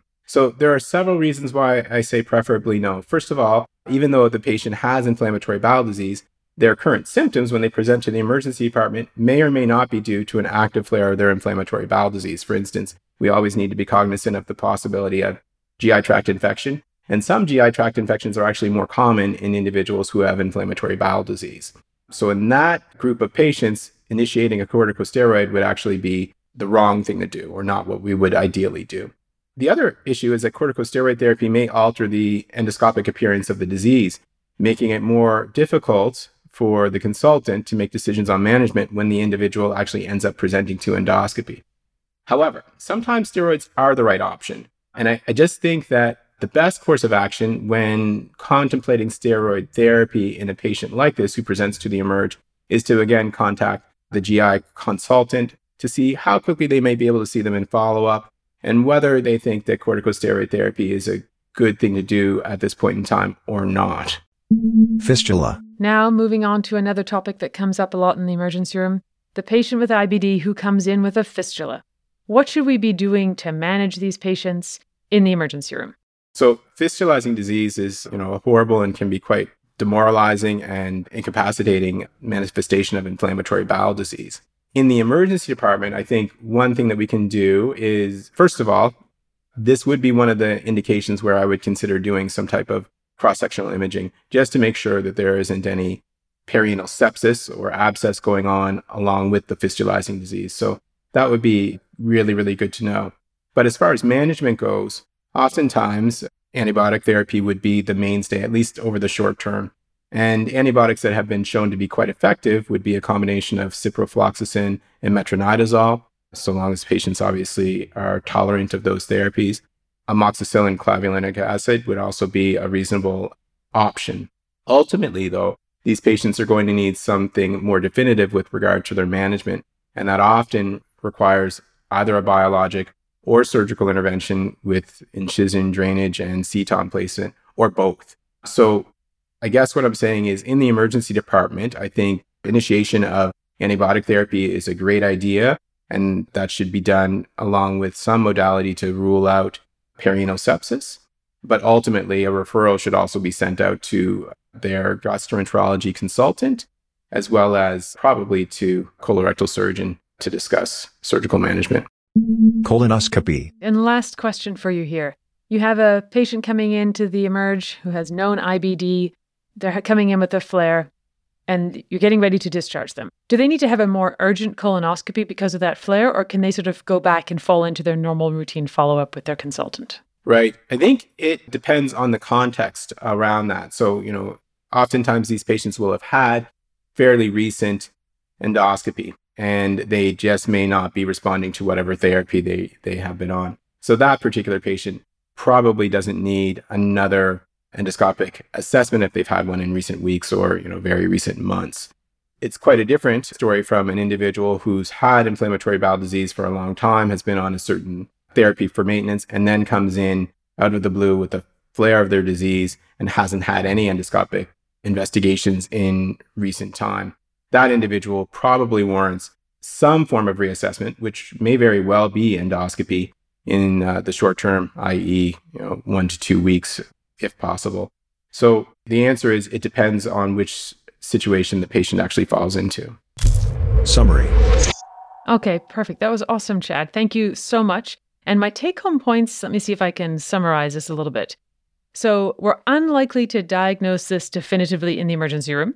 But if we suspect it um, and you're starting the workup in the emerge, consider ordering a complete blood count, iron studies, and a CRP, possibly throwing in a fecal calprotectin if you have it. And even if you don't get the results back in the emergency room, I'm assuming that will be useful down the road. And then refer on for a scope and histologic studies. You also mentioned there's no need to order a CT scan for every single IBD patient like coming in with a flare on an automatic basis. If you suspect intra-abdominal sepsis or bowel obstruction, then certainly go for it, but otherwise, you don't necessarily need to irradiate them every single time they come. And in terms of medications, it's likely really best to call GI on call for advice, whether it is starting or changing meds, because there are obviously some nuances, well, lots of nuances that we're not aware of. Does that sound about right? Absolutely. You've nailed it. You've summed it up very well. Well, thank you again. This was super helpful, and I'm really looking forward to hearing the feedback from the listeners. And so thank you. And now see you on the other show now over on Right on Prime. Thanks so much, Vanessa. Looking forward to joining you on Right on Prime. It's been a pleasure.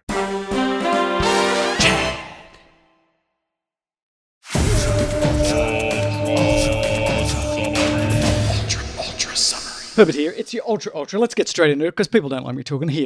Abstract 1. Videographic assessment of tracheal intubation technique in a network of pediatric emergency departments. A report by the Videography in Pediatric Resuscitation Collaborative, the Viper Collaborative. This was in the Annals of Emergency Medicine, February 2022.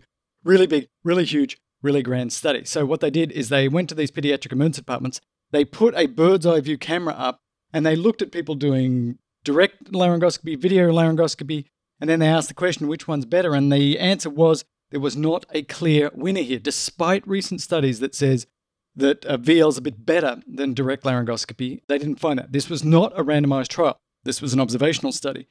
But it is interesting. The key things that Sanjay points out is that, first of all, the first pass success was only about two thirds of the time. So a third of the time you failed because pediatric airways are a little harder.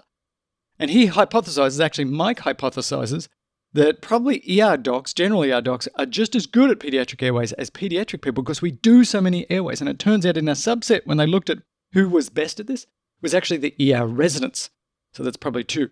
So Sanjay says don't throw the baby out with the bathwater just yet because this big study suggests that perhaps VL isn't clearly superior to direct laryngoscopy in kiddos. But the key thing is understand that first pass success is not great, but ultimately they got the tube in like 98% of the time. But just remember, first pass success in kids, harder than adults. Abstract 2. Paper two that they covered was titled Thunderclap Headache Syndrome Presenting to the Emergency Department, an International Multi Center Observational Cohort Study. Emergency Medicine Journal, February 2022, and there's a lot in this. It's a, not a perfect sort of observational study, but it is big and huge. One of the questions they asked in this study, and this is what they're specifically sort of reporting on here, is how bad is thunderclap headache? Thunderclap headache defined as atraumatic, worst at onset, within a few seconds, bad headache. And the answer was a lot of the time, guess what? It was bad. It was subarachnoid hemorrhage. It was an intracranial bleed. It was viral meningitis, which is, I always find interesting that viral meningitis in all of these studies can present with a thunderclap headache. Not bad over days or hours, but within seconds, people like, ah, oh, my, my head hurts. So they made the diagnosis on CT for a subarachnoid most of the time. But just remember, not all thunderclap headache is subarachnoid, but a lot of them are. And in general, it's a bad thing to have. A sudden onset of a severe headache that peaks at onset is bad and needs a workup. Abstract 4. Abstract 4, I just want to rant a little bit about. Be careful about this one. It's effective time to treatment with antiarrhythmic drugs on return of spontaneous circulation in shock refractory out of hospital cardiac arrest. Journal of uh, American Heart Association in 2022. And basically, this is a subset of a big study which was on out of hospital cardiac arrest that asked the question okay, so if you're going to give a drug in cardiac arrest, lidocaine appears to you know, get some more spontaneous circulation back. But is it time dependent? And they found that it was time dependent, that if you gave amiodarone early, it was better than amiodarone late. I don't care. I really don't care. This is hypothesis generating, but I don't care. I hate these studies which look at return of spontaneous circulation and don't have as an outcome measure who was neurologically intact later on. You can hypothesis generate the yin yang about when you should give a drug, how early, how late, but I don't care about return of spontaneous circulation. I only care about intact neurological survival. Okay? Just that's all I want to say. That's the only thing that matters in these studies for working clinicians. Okay, for the research is fine, but for working clinicians, the only thing you care about is who left the hospital alive, neurologically intact. Abstract 5. Abstract 5, very, very practical. Let me ask you a question. Somebody comes in, chop their fingers off, you're in the urgent care, the emergency department, you're in your clinic, wherever you are, you're at home. I was in the kitchen chopping broccoli. How do you prepare those for possible reimplantation? What do you do with said digits that have been chopped off? Go. Answer the question. Uh, wash off the broccoli, soak it in some saline gauze, and then a little Ziploc baggie, and plop it on some ice. That is correct. You uh, maybe wash off the poopy and whatever's on there, and then you wrap it in saline soaked gauze, and then you put it in a plastic bag which is waterproof, and then you put that on ice. Okay, so that's how you do it. Wash them off, saline soaked gauze, put it in a watertight uh, bag, and then put that on ice, and that will preserve the part. They found in the study, which was uh, proper preservation of amputated parts, a multi level shortcoming, the Journal of American Journal of Emergency Medicine, they found that you and I and others didn't do this the right way lots of the time. Like two thirds of the time, we did it wrong. So do it right. You got a better chance of saving some of these digits, probably. Abstract 6. Have you heard about the baby and the bathwater? Yeah, you have. Well, Abstract 6 was thiamine supplementation in patients with alcohol use disorder presenting with acute critical illness, a nationwide retrospective observational study. Back in the day, we used to give every alcoholic that came in with anything uh, the banana bag, which had mag and it had thiamine, folate, and all that stuff. And over time, people said, well, that doesn't really make sense. It's kind of silly. And so now, I guess you guys aren't doing that. But this was a study where there are people who are sick in the ICU with alcohol use disorder. They're withdrawing, they've got bad things happening to them. And we're not giving it to those people either. But Mike makes the argument that's probably the group we should be giving them some thiamine. If they're in the ICU and if they're getting all these stuff done to them, probably a little bit of thiamine in that group isn't a bad idea. So just because you don't have to give a banana bag to the alcoholic that comes in every single day, if they're critically ill and dying, a little thiamine, you know, inexpensive, tastes delicious, uh, maybe you should do it. Abstract 7. So many good papers this month, well, you know, in June. Comparison of push dose uh, phenylephrine and epinephrine in the emergency department. And this basically was sort of a retrospective study here from Southern California, from Loma Linda, which basically said, you know, we gave some push dose epi and we gave some push dose phenylephrine. Is there a big difference between the two? And the answer was, eh, probably not. Maybe you get a bit better blood pressure response with epinephrine, but you also had more dosing errors.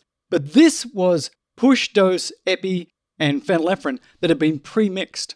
And so the real message here is this is quite a dangerous practice. If you're doing this by yourself, it is actually very complicated. We wrote a chapter, it's in CorePendium. We call it the bedside epidrip, even though you can find it searching for the dirty epidrip because dirty makes it sound like you're not doing it sterilely. But it's a dangerous practice. Even writing the chapter, and this was done with Britt Guest and Ryan even writing the chapter, yeah, we had to check ourselves like 150 times to make sure that we got the dosing right because it's really hard. You're using concentrations and then you're diluting and then you're diluting again. And it's like, uh, what the heck? Quite a dangerous thing. Sometimes you might have to do this in extreme circumstances, particularly when you're by yourself. And the fact is that if you have a clinical pharmacist that can premix it, you probably have a clinical pharmacist that can do it at the bedside.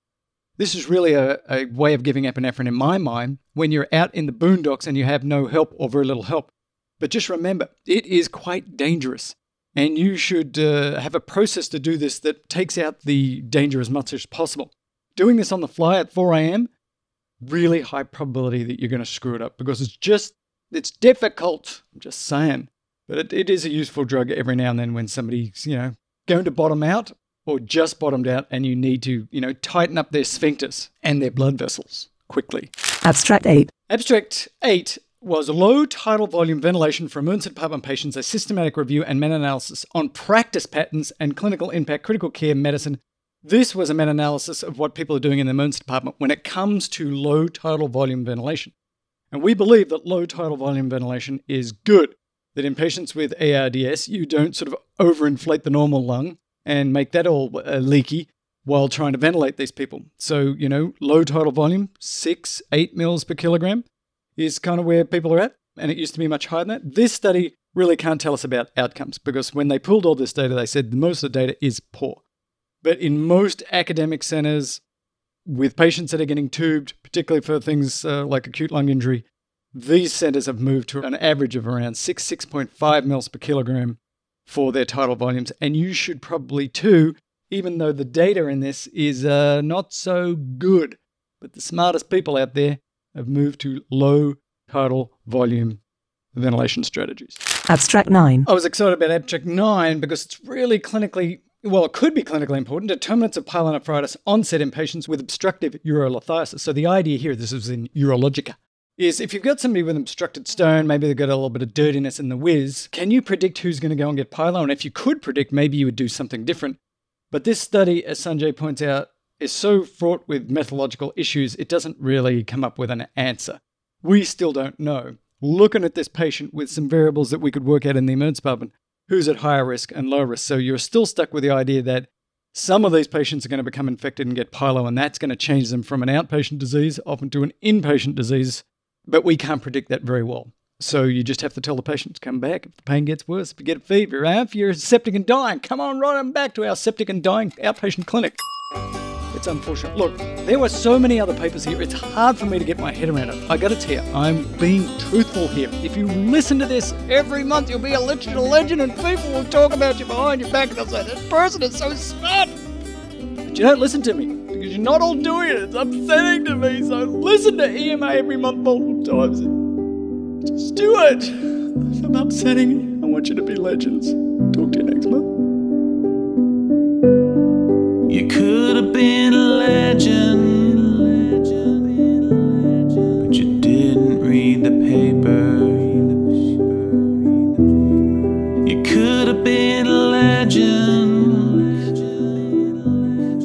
You didn't read the paper. It's unfortunate.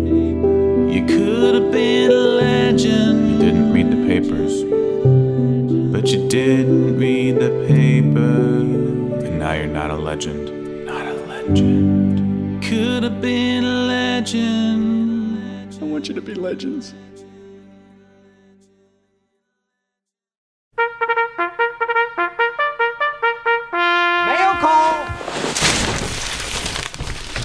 Right, everyone, it's time for the mailbag. Let's hop on over to the home office in Saugatuck, Michigan. Here you'll find so much to do.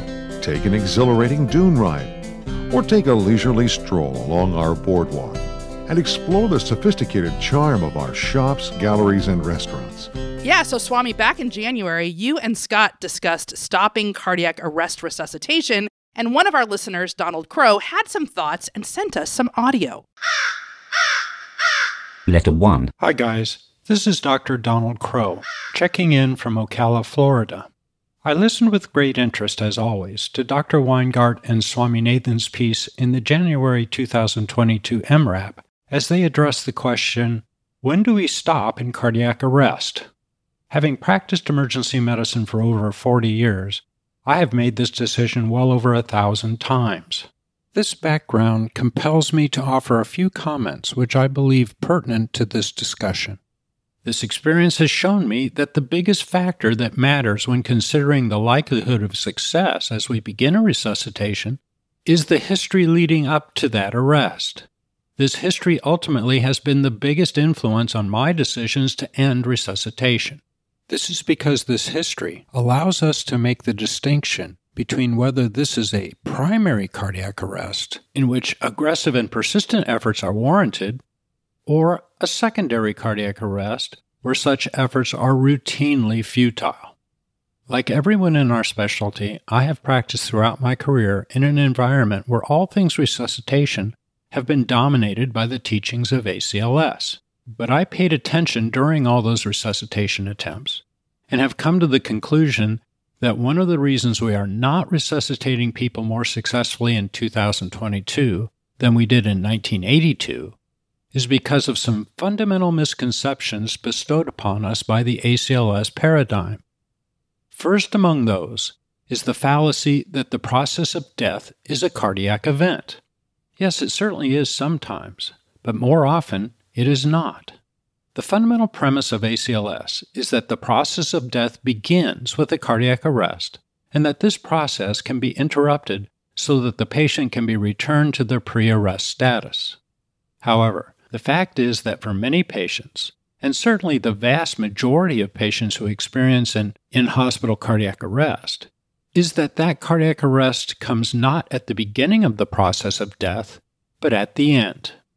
In other words, the patient dies and then has a cardiac arrest, rather than the patient has a cardiac arrest and then dies, as ACLS would have us believe. The patient's history therefore becomes paramount. The guy who is out playing in his senior softball league and suddenly collapses has experienced a primary cardiac arrest. Statistically, the most likely event is an acute malignant dysrhythmia, typically ventricular fibrillation, after some ischemic event. Certainly, other things can cause this clinical picture, a catastrophic stroke, a vascular catastrophe, for instance, but these are rare compared to the former. This is the individual who can benefit from chest compressions to buy time until defibrillation can be applied, the sooner the better. But what about the patient who has a cardiac arrest on the pulmonary floor in the hospital? Countless times during my career, I was summoned to respond to such codes after the patient was noted to be unresponsive and had, quote, suddenly bradyed down on their cardiac monitor, if someone was watching. Our ACLS trained personnel routinely immediately put a board under this patient's torso and begin pumping on their chest, and this usually was in full swing when I arrived at the patient's bedside. My response to the patient's pulselessness was to intubate and ventilate them, give them some epinephrine, and after doing this for a while, more often than not, simply declaring them dead, since there was no return of spontaneous circulation or any signs of life. I suggest that in this scenario, this cardiac arrest did not start the process of death, but instead simply ended it. This is a secondary cardiac arrest. Doing chest compressions on this patient, I believe, is futile. This is a patient who has had evolving hypoxia and acidosis as a result of respiratory failure, sepsis, or any other number of fatal disease processes such that their own heart pumping their own blood has led to that heart stopping because that blood is no longer capable of sustaining life. So now, even if compressing their chest does provide adequate circulation, how could circulating this same poisoned blood that led to the arrest help this patient. If I magically had ECMO to instantly circulate the blood while transforming it from an acidotic hypoxic goo that has led to death into a life sustaining mixture that can deliver oxygen and remove acidic byproducts, then maybe I can help. But for most of us, ECMO is hours away, and I would argue that our opportunity to resuscitate this patient with the secondary cardiac arrest has already passed us by. ACLS has burdened us with the idea that the heart tells us when we need to resuscitate someone, and it does on occasion, but tragically, most often it does not.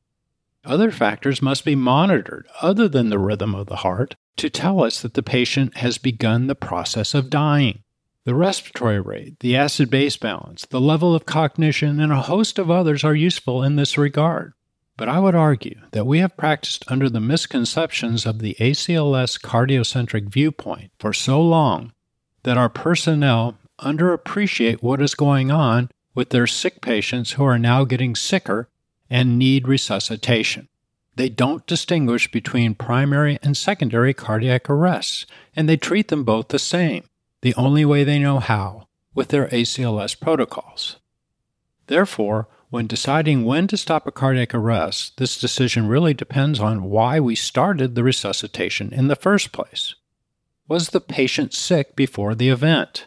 If not, it is likely we are dealing with a primary cardiac arrest, and that chest compressions could help by circulating the blood, which a few moments before had sustained this patient's life, and is likely to be able to do so to some extent for several minutes to come.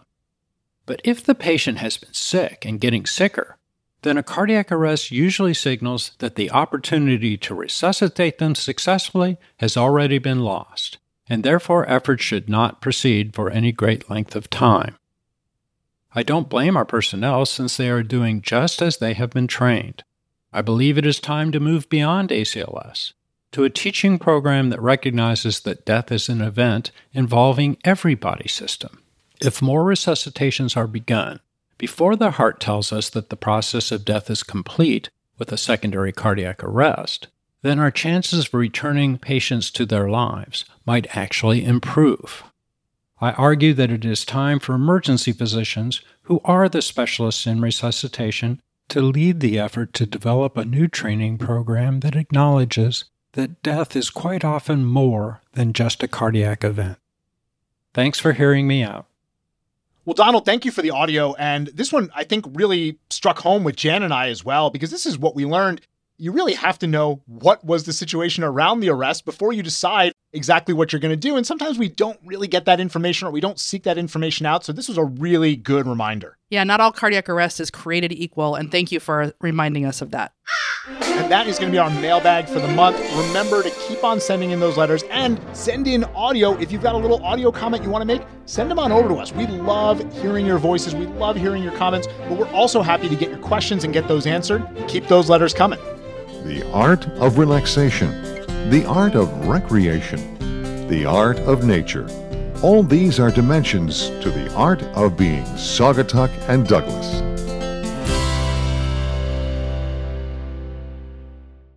Mega, mega, mega, monster. Like that?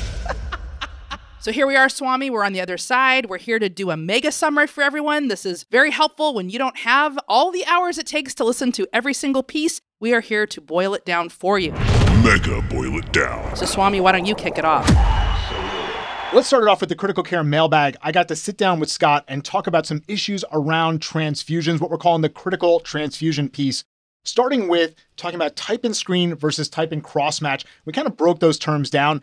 Type is the ABO group. I think we know that. The screen is looking for some of those minor antibody groups. So things like RH and Kell and Duffy, a lot of things that we probably forgot about along our training. And then the cross match is a final confirmation. And Scott really has two take home points when it comes to the type and screen or the type and cross match. The first is you don't have to type and cross most of your patients. If they're negative for minor antibody groups, a type and cross match is not necessary. A type and screen is plenty. And then the second big take home point is that when there is a patient who has some of these minor antibodies that are present, you want to have an alert from your blood bank. And if you don't have that already, get on the phone, talk to your blood bank, and work out a system and say, you know, when you find these minor antibodies in a patient, give us a call and let us know so that we know either why blood is being held up or how long it's going to take to get blood for this patient should we need it. Now, from there, we went into the intermediate transfusion strategy. And Scott calls this somewhere in between maybe this person needs blood and the massive transfusion, where I'm not sure exactly how much blood they're going to need. And I'm not sure that I want to activate a massive transfusion and all the resources that go into it. And instead, what I want is a two pack. I want two units of cells and two units of FFP. Because even when a patient comes in hypotensive with trauma or hypotensive with a GI bleed, sometimes they stabilize after two units. And maybe that's enough. So, an intermediate pack might be something that we could really use to not overactivate massive transfusion, but still get the amount of blood we need for that sick patient in front of us. Jen, do you guys have something like this? Do you have one of these intermediate kind of thresholds? We don't have a, a, threshold like this, but we do have a blood bank refrigerator in our emergency department. So we sort of use the strategy live with the units that we have, but not really labeled like that. Yeah, I like the labeling, and, and maybe this will have even more benefit in places that aren't big shops like yours and mine, where you don't have a lot of blood just lying around in the trauma slot ready to go. I've worked at places like that. It's fantastic to be able to get that blood fast. But this might be kind of the intermediate step, as Scott phrases it, to get the blood fast, but not have to activate your massive transfusion. Yeah, it makes a lot of sense to me. And I can imagine that this would be really helpful in, in certain circumstances. I happen to love blood bank medicine. I don't know, I'm sort of a nerd about it. I did a lecture on this when I was a resident, and I actually went to the blood bank and met the blood bank director and looked at all the units and learned a lot about it. And these people are, they have such a specialized knowledge. And these basics, like they assume that we know all these basics, but just like you mentioned, we forget a lot of the basics of blood bank transfusion medicine along the way. Reviewing this, I think, is super helpful and very useful.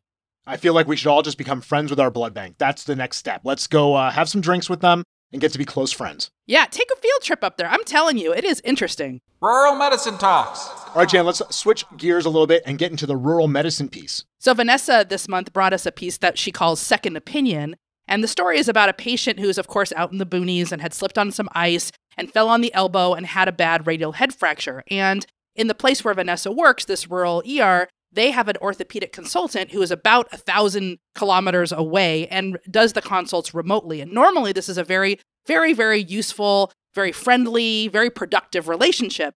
But in this particular case, the orthopedist who was on was having a really bad day and was very terse and rude and basically recommended to just basically splint and sling this patient and not to really give very good close follow up. And and the ER physician who was on the phone got off the call thinking, I don't know if this is actually the right recommendation. And so she talks about how difficult it is to actually get a second opinion in a place where you are limited to one consultant who's, you know, serving you remotely. Eventually they got a hold of a different surgeon who reviewed the case and gave a slightly different recommendation. But really, the point of the piece is not about the management of the fracture, it's about interpersonal issues with consultants who are on call. And these come up very frequently, but they're very important in their impact. It obviously affects the way that we feel on shift. It can affect the way that we feel personally, even though it's not personal. And one of the take homes here is to always keep the patient as the center of the conversation, always needs to be the priority anytime you're getting into a bit of a conflict. The other thing to remember is that, you know, people do have bad days and you need to give people a little bit of slack and not, you know, fly off the handle in terms of reactivity, but to try to understand what's going on. And again, keep the patient the center of the conversation. These are really common experiences, and they're very common in isolated environments when there is literally no one else to reach out to that you can kind of go to a different orthopedist. You've got one orthopedist. One other little tidbit she gave us, which I liked, which is try to meet your consultants in person so that you have sort of a face to face relationship. And that can often be beneficial to improve those relationships as well. And she describes, you know, when I go on a fixed wing transport to a hospital where I have a lot of consultants that I talk to over the phone, I do my best to try to see and meet whoever I can while I'm there. And now I have met them face to face and it can also create a better relationship. I'm sure that a lot of our rural listeners are thinking, oh, yeah, this happens all the time. But Jane, you and I know this happens all the time in the less rural places too, because you have someone who's on call, you talk to them, maybe you disagree. It's still hard to get a second consult on that same patient, especially because it's very likely that the second person you're calling is colleagues with the first person you called, and they don't want to give a second opinion. They don't necessarily want to go against what their colleague said. So I, I think this can be very challenging. But if you keep the patient at the center of it and you say, hey, you know, I, I understand this is what I got, but I'm really worried about this patient. And that's why I'm calling just to make sure that this is a safe plan. Sometimes that kind of language does really help, but it is a very tricky thing to navigate. There's political issues with it, etc. You just have to be careful, but it is the right thing to do. If you think it's the right thing to do for your patient, you really do have to pursue it. Stick around. Jen, our next piece was with Mike and Mike, the bounce back piece on the necrotizing soft tissue infections, one of my favorite pieces because I always worry about missing these things. Yeah, we all do. It's a very tricky diagnosis, which is why we talk about it so frequently. And, and this was a case of necrotizing soft tissue infection of the leg that was initially missed. Of course, this is a bounce backs piece. So it was initially missed and ended up being diagnosed in a delayed fashion. And this piece really covers two things in detail. One is the tricky aspects of the diagnosis and talking about the imperfectness of the LRINEC score, the variable clinical signs and symptoms. There's really nothing that you can count on the very important clinical finding of pain out of proportion, which you really need to take seriously. When your exam doesn't show you too much, but the patient is really telling you that something's wrong. And certainly, the earlier the patient is in this disease process, the harder it is to diagnose. Also, you know, imaging is something we often reach for, but it will not clinch this diagnosis for you. So if the imaging is negative, it does not rule this out, again, making it even more tricky. But the second part of this discussion that was so interesting was the detail about getting sued, because Mike Pallaci, one of the presenters, was actually one of the defendants in this case. And so he talks about the emotional impact, the personal and professional impact, what it was like preparing for deposition, some of the issues about settling a case versus fighting a case, and the nuances when it comes to malpractice insurance. So this piece was helpful in multiple respects. And I like having that aspect of it, Jan, of talking to somebody who was the defendant, because it's important for us to know this happens to the best of us. I know Mike, he's a fantastic guy, he's an excellent physician. This happens to all of us at some point, and we need to know that we're kind of sharing this experience more than it is us alone, and we're the only ones who this ever happens to. I think it's really important to know. And I don't know that I would be as great about sharing that difficulty with the audience, but thanks to Mike for really showing us all of the different aspects of this and why it's important for us to know about all of these different pieces. Brit Long. Our next piece was another one of these difficult to diagnose entities. It was Brit Long and Jestin Carlson talking about spinal epidural abscess. If you've been practicing long enough, you've missed one of these. And, and if you haven't missed one of these, you have, you just don't know that you missed one of them because that's how difficult these can be. And they really talk about how we can do a better job about making this diagnosis. The challenge, of course, is that many of these patients will come in with back pain. Back pain is a very common presentation. Spinal epidural abscess is pretty rare, and we've got to pick that needle out of the haystack. They talk about thinking about risk factors. If the patient is a diabetic, if they have HIV, they have cancer, they have renal disease, liver disease, they're on immunosuppressants. They talk about a couple other ones in there. And one of the big ones, Jan, is if the patient is an IV drug user I think those of us who work in those populations kind of know if an IV drug user complains about back pain, I got to go after that spinal epidural abscess almost every time, even if I have to carry that to completion over and over again with negative workups because it's such a high risk population. Many patients will complain of back pain. Fever is kind of inconsistent. The triad of back pain, fever, and neurologic deficit is pretty uncommon, less than 15%, which means, again, you just have to be thinking about this in every patient you see with back pain. Every patient that comes in with those flu like symptoms doesn't mean you have to work them all up, but you got to consider it. Once you think that you do need to go further in working these up, your real diagnostic modality of choice here is going to be an MRI. Yes, you can get a CT myelogram, but most of our places don't do CT myelograms anymore. And so MRI is really where the money is. And if you're going after a spinal epidural abscess, you're going to want to MRI the entire spine with contrast. Don't just say, oh, well, the patient's only tender in the lumbar area, so I'm just going to look there because skip lesions are very common. And what often happens, Jan, I've experienced this a couple of times. I get the MRI, I find the spinal epidural abscess, I call my neurosurgeon and they say, well, where's the rest of the spine? And I'm like, oh, no, I only got the thoracic because that's where they're tender. He goes, I need the whole spine because of these skip lesions. So just get the whole spine. If you're thinking about it, you got to get the whole thing with that MRI. And then management wise, we're going to start them on antibiotics. We want to think about resistant organisms, so we might need vancomycin. If the patient looks good, they're stable, they're non toxic, talk to your consultant who might be doing surgery on them because often they'll say, you know, the patient looks pretty good, and they're not septic. Wait on the antibiotics. I'm going to take them to the OR, I'm going to get a biopsy, and then we'll start the antibiotics after that. So these are the places where we really do need to talk to our consultants early, get a decision in process on whether this patient's going to go to the OR, and then talk to them about coverage with antibiotics as well. This is such a tricky diagnosis. And, uh, you know, that flu like illness is such a key finding. The other symptom that I add to that list is weight loss. That's one that also can present with something sort of one of these inflammatory diseases that's sort of smoldering away somewhere in the body, like endocarditis or a spinal epidural abscess, that you have to go hunting for. And this whole MRI of the whole spine is the right answer, but is so impractical for so many people. I mean, if you work somewhere where you have to transfer someone for an MRI, you know, this is a big decision to make. And I you know, this is one of the trickiest things about this diagnosis. If it was an easy test to do, we, you know, we just do it. But having to do an MRI of the whole spine is a big deal.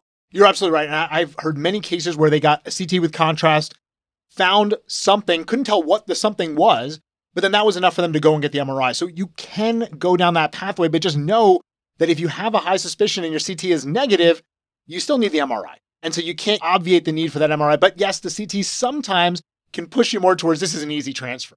There's clearly something there. I'm worried about it. Transfer over and get the MRI done. But you're right. These are tricky, even in places where you have MRI 24 hours a day. They can be very tricky to get done. IBD. Let's talk about. Our next piece was on inflammatory bowel disease. This was a interview that Vanessa Cardy did with Chad Williams, who's a GI doc. And again, if you pop on over to Right on Prime, one of our sister podcasts, there is the second part of this, the companion piece to this emergency presentation, which is really a little bit more about the further care that these patients need after they've left the emergency department. And I really like this piece, Jan, because I find that these patients can be very challenging. Whether they have Crohn's or ulcerative colitis, they often will come in with abdominal pain. And I'm always thinking, do I need to scan them? Do I not need to scan them? Look at how many scans this person has had. Uh, what do I do? Do I start them on meds? Do I not start them on meds? And Chad and Vanessa go through all of these different iterations, starting with some of the basics that, again, sometimes we forget Crohn's and ulcerative colitis are very different diseases. Crohn's can affect any part of the GI tract, but it is less common to see the extra intestinal manifestations, whereas ulcerative colitis is only going to be in the colon, but you often see extra intestinal manifestations. And the CT scan in ulcerative colitis can be very important, whereas in Crohn's disease, the CT plays a lesser role. And when you talk to the GI docs, when someone has a flare or they think they have a flare, they're often going after that with endoscopy instead of advanced imaging like CT scan. From there, Chad and Vanessa go through some of the common questions we asked. Do I have to scan them every time? If I see the patient, I'm pretty sure this is a new diagnosis of IBD. Can I start them on meds or should I get them follow up with GI? If I have a patient who tells me this is their usual flare, can I start them on something? Can I titrate up their medications on my own? Or should I talk to their GI doc? And what we kind of come back to over and over again is the vast majority of these patients, if they have an established diagnosis, if they're on immunomodulators, they have a gastroenterologist who knows them well, and you're best to talk to that gastroenterologist and come up with a plan together.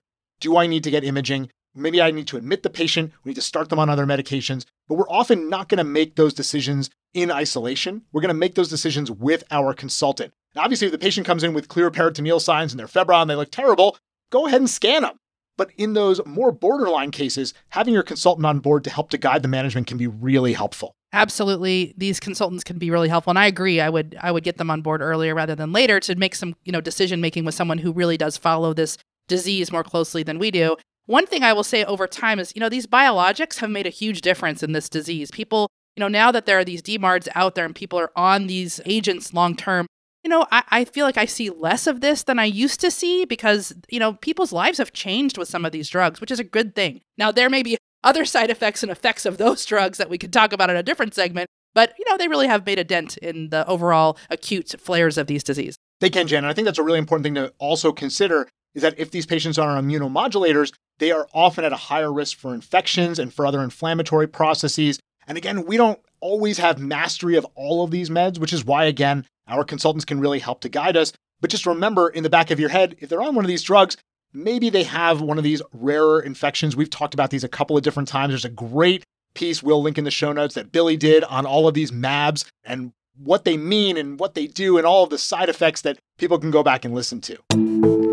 Our next piece is the arrest during dialysis. And Jan, you alluded to this one in the intro that it wasn't the typical arrest during dialysis because, Jan, when I say, oh, patient was in dialysis and they had an arrest, what's the first thing that comes to your head? Hyperkalemia. It's hyperkalemia, yeah. right? Give them all the calcium that you have in the hospital. If you need to, put an NG tube and give them milk down the NG tube because if you get enough calcium in them, they will reverse. But that's not what this case was. Britt talked to John Sawyer about a rarer cause of the cardiac arrest. This was a 60 year old in the dialysis center, has a collapse, and when the patient gets EMS and arrives to the emergency department, they've got a GCS of three. They're intubated without any medications in the field. The ECG doesn't really look like hyperkalemia, but of course, you're going to treat that.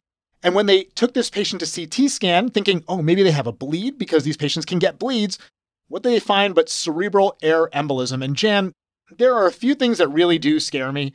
Cerebral air embolism is one of them because there's not much that you can do to bring the patient back. And Britt and John talk about this entity and what you could do to treat, but what they really focus on isn't treatment of the air embolism, but prevention of the air embolism. Because once they get that air embolism, they have that arrest, it's going to be very hard to do things that are going to reverse that. And yes, we talk about aspirating the air out of the right atrium. I've never done that, Jan. I'm not sure that's a, really a thing or just a, a case description kind of thing. They talk about hyperbarics, but the real focus should be in preventing it from happening. So make sure you flush lines and there's no air in there. Make sure they have an occlusive dressing when you're changing central lines. Make sure to have the patient Valsalva when that central line is removed. Check the caps and check the lines. Make sure there isn't a ton of air in there. And you can prevent more air getting in if you think some air has been entrained by clamping that line. These are the things that we really need to focus on to avoid the problem instead of trying to figure out how to treat it. Yeah, you know, this is one of those diagnoses we don't see very often, and maybe we miss in some cardiac arrest cases. Who knows? But I agree with you. Once it's happened, it's kind of game over. We do learn these sort of heroic maneuvers, but realistically, they're often not done. And so, you know, we do a lot of these venous arterial procedures, and we forget that this is one of the complications and a deadly one, as this case well reminds us. So, preventing it, being very careful when you're doing these things is super important. Good reminders, because I think we place a lot of these central lines. Sometimes we pull them, but we haven't really had that training or reviewed that training in a long time. So it's a good reminder of what we need to do with these lines and when we're placing these lines to minimize that risk. Our next piece was on esophageal perforation. I got to sit down with Brit Long and talk about this presentation. Again, another one of these that we don't see often, but we do think about quite a bit in patients who come in with chest pain. And Boerhaave is the classic form of esophageal perforation. There is a triad here. And Jen, you can go ahead and guess how good is that triad? Oh, probably terrible. Not that good. Less than 50%. Less than 50% of people will have Mackler's triad, which is severe vomiting, chest pain, and subcutaneous emphysema. I've only seen one of these with subcutaneous emphysema in my practice, but often they will have the history of severe vomiting before the chest pain started. Brit talks about some of the risk factors here, like if they have known esophageal pathology, they recently had an upper endoscopy. Those are things that should set off in our mind that maybe that chest pain isn't the typical things we think about. It's not the heart, but it could be the esophagus.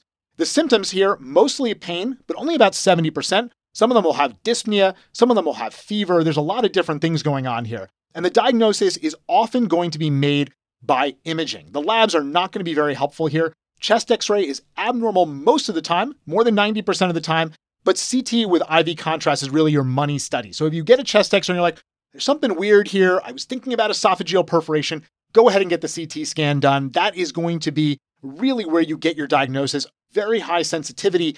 And as always, it can really help if the person needs to have a surgical procedure done. It can really help to inform the surgeons of what kind of procedure they need what is going to be the best management. As for our management, of course, we are going to call our consultants, get them on the phone to help out. You're going to want GI, you're going to want surgery. You might even want cardiothoracic surgery, depending on your institution and what you have. And then for us, if they're in shock, resuscitate them, give them broad spectrum IV antibiotics. Most of the time, we're going to give a PPI. We're going to keep the patient NPO, and then we have to really get them to those consultants, whether that is a transfer or bringing the consultants down to the patient to determine what is the next step in management. Yeah, I've seen lots of flavors of this particular diagnosis, and I've seen them looking pretty well. I've also seen them really, really sick when the mediastinitis is more advanced. You know, this is one of those really a surgical disease that we can only do limited things. So the resuscitation, you know, getting aggressive with your antibiotics and making sure you call the right specialist are really the things that you can do. But just know that this can go from not that bad to very bad pretty quickly, just depending on where they are in their progression of disease and how bad the perforation is. Jason Woods!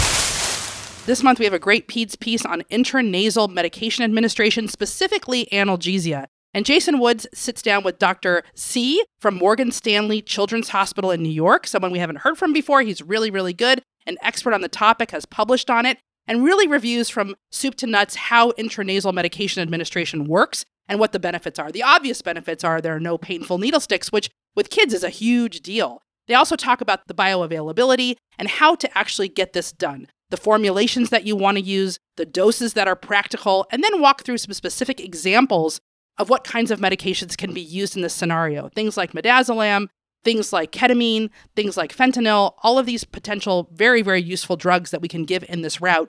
Again, talking about how volume can be a limiting factor and how you want to deal with that. That can be by adjusting the concentration of the medication, how you actually give it, how long it lasts. It's just a very good overall review. If you haven't done one of these reviews in a while, here you go. We've talked about intranasal meds a couple of times. Just recently, March 2022, we talked about ketamine intranasal. We talked about the idea of Ketodex. This was a Sean Nord piece. And I think that you're right. This is really important in pediatric patients. But if you get comfortable with this, it's really useful in adult patients as well. And I think the more comfort we get with intranasal medications, the more applications we find for it. I trained somewhere where we almost did no intranasal meds. And the place I work now, we do a lot of intranasal meds. And so I'm becoming more comfortable with it not just in the pediatric patients, but also in the adult patients that either they have poor IV access or they're really scared of needles too. And we can at least give them some anxiolysis, some analgesia while we are doing the next steps to manage that patient. It's hugely beneficial. You want these devices. And, and of course, we don't all have the devices. So we do have a piece from Whit Fisher just about a year ago, Jan, talking about how you can MacGyver one of these intranasal devices so you can give intranasal meds even if you don't have the fancy device on hand. Yeah, and remember Whit Fisher. It's Whit Fisher is like you know you got to get the Whit Fisher. It's a thing, right? It's, is it a person or is it a thing? Yeah. What, what do I do here? I don't know. Get the Whit Fisher. Yes. That's the way to go. Whit's going to be so happy that we have used his name multiple times on this particular month when he doesn't even have a piece That's right. in this month. But Jan, we do have an upcoming piece with Whit, so I can't wait to get Fantastic. to that one. I don't want to give anything away. You bring me the Whit Fisher stat. It has to do with extracting foreign bodies, but not the glass like we talked about up front. Different kinds of foreign bodies that we're going to get into. Okay, it looks like we've got a Frenchman wedged between a rock and a hard place. I don't know how we're going to get him out. Well, why don't we get the Whit Fisher? That's the best thing for extraction of foreign bodies. You know, that's a good idea. Cher EM:RAP.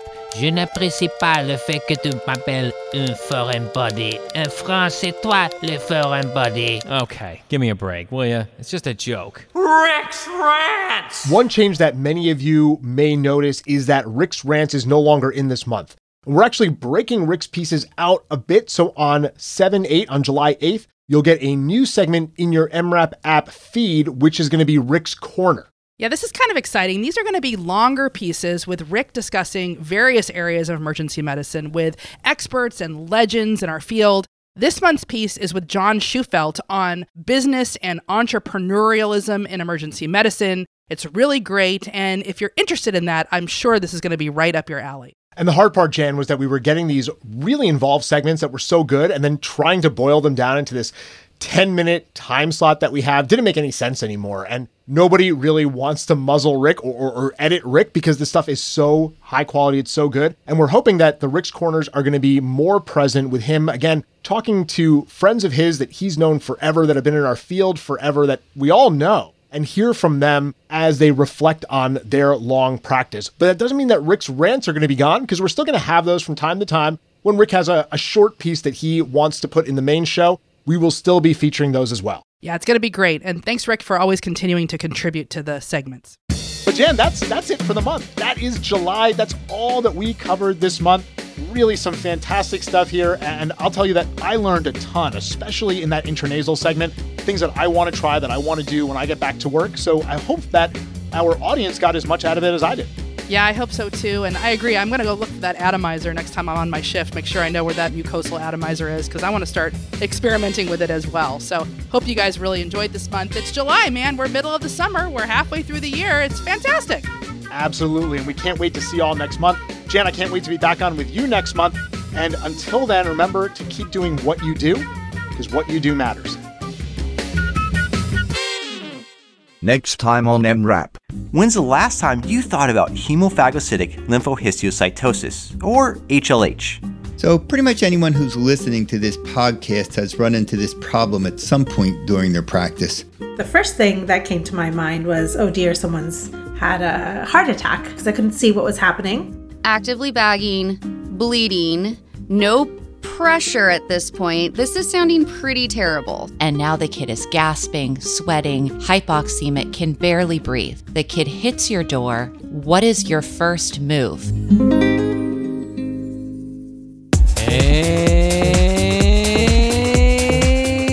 Rappers, it's time for the July Easter egg. We know everyone's celebrating the birth of Alexander von Poppenhoven, the Flemish religious sculptor born in Antwerp on July 4th, 1669, but we're gonna take you back to two Julys ago, which actually sounds like an island off the coast of Chile, the Galapagos. Two Julys ago, to the Galapagos, the archipelago. Anyway, Chile, by the way, not to be confused with the barbecue sauce thing with the beans and the tomatoes. Chili? Oh, two Julys ago, Yay! we had an important public service announcement for anyone celebrating Bastille Day 10 days early. Hello, Dr. Sklar here for an important announcement that'll make your 4th of July safe and fun. First of all, fireworks are extremely dangerous. You never want to pick one up with your fingers, like I'm doing with this dud firework that doesn't work, or hold one up next to your ear. Ow! God. Ah. Hello? I'm gonna call up the manufacturer. Dude, Fireworks Corporation, how can I help you? Listen, one of your fireworks that you advertise as being a dud is actually a working firework. I'm sorry, sir, we don't actually make any dud fireworks. What do you mean you don't make dud fireworks? It says it on the package. Dud. Oh, it says dude fireworks. Is that that's really how you made meant it? Yes, exactly. So you don't make dud fireworks? No. So they all work. Exactly. None of them are dud. All right, I'm gonna call you back. I made a lot of demonstration kits with these fireworks. Okay, I'll call you back. Okay, you have a wonderful.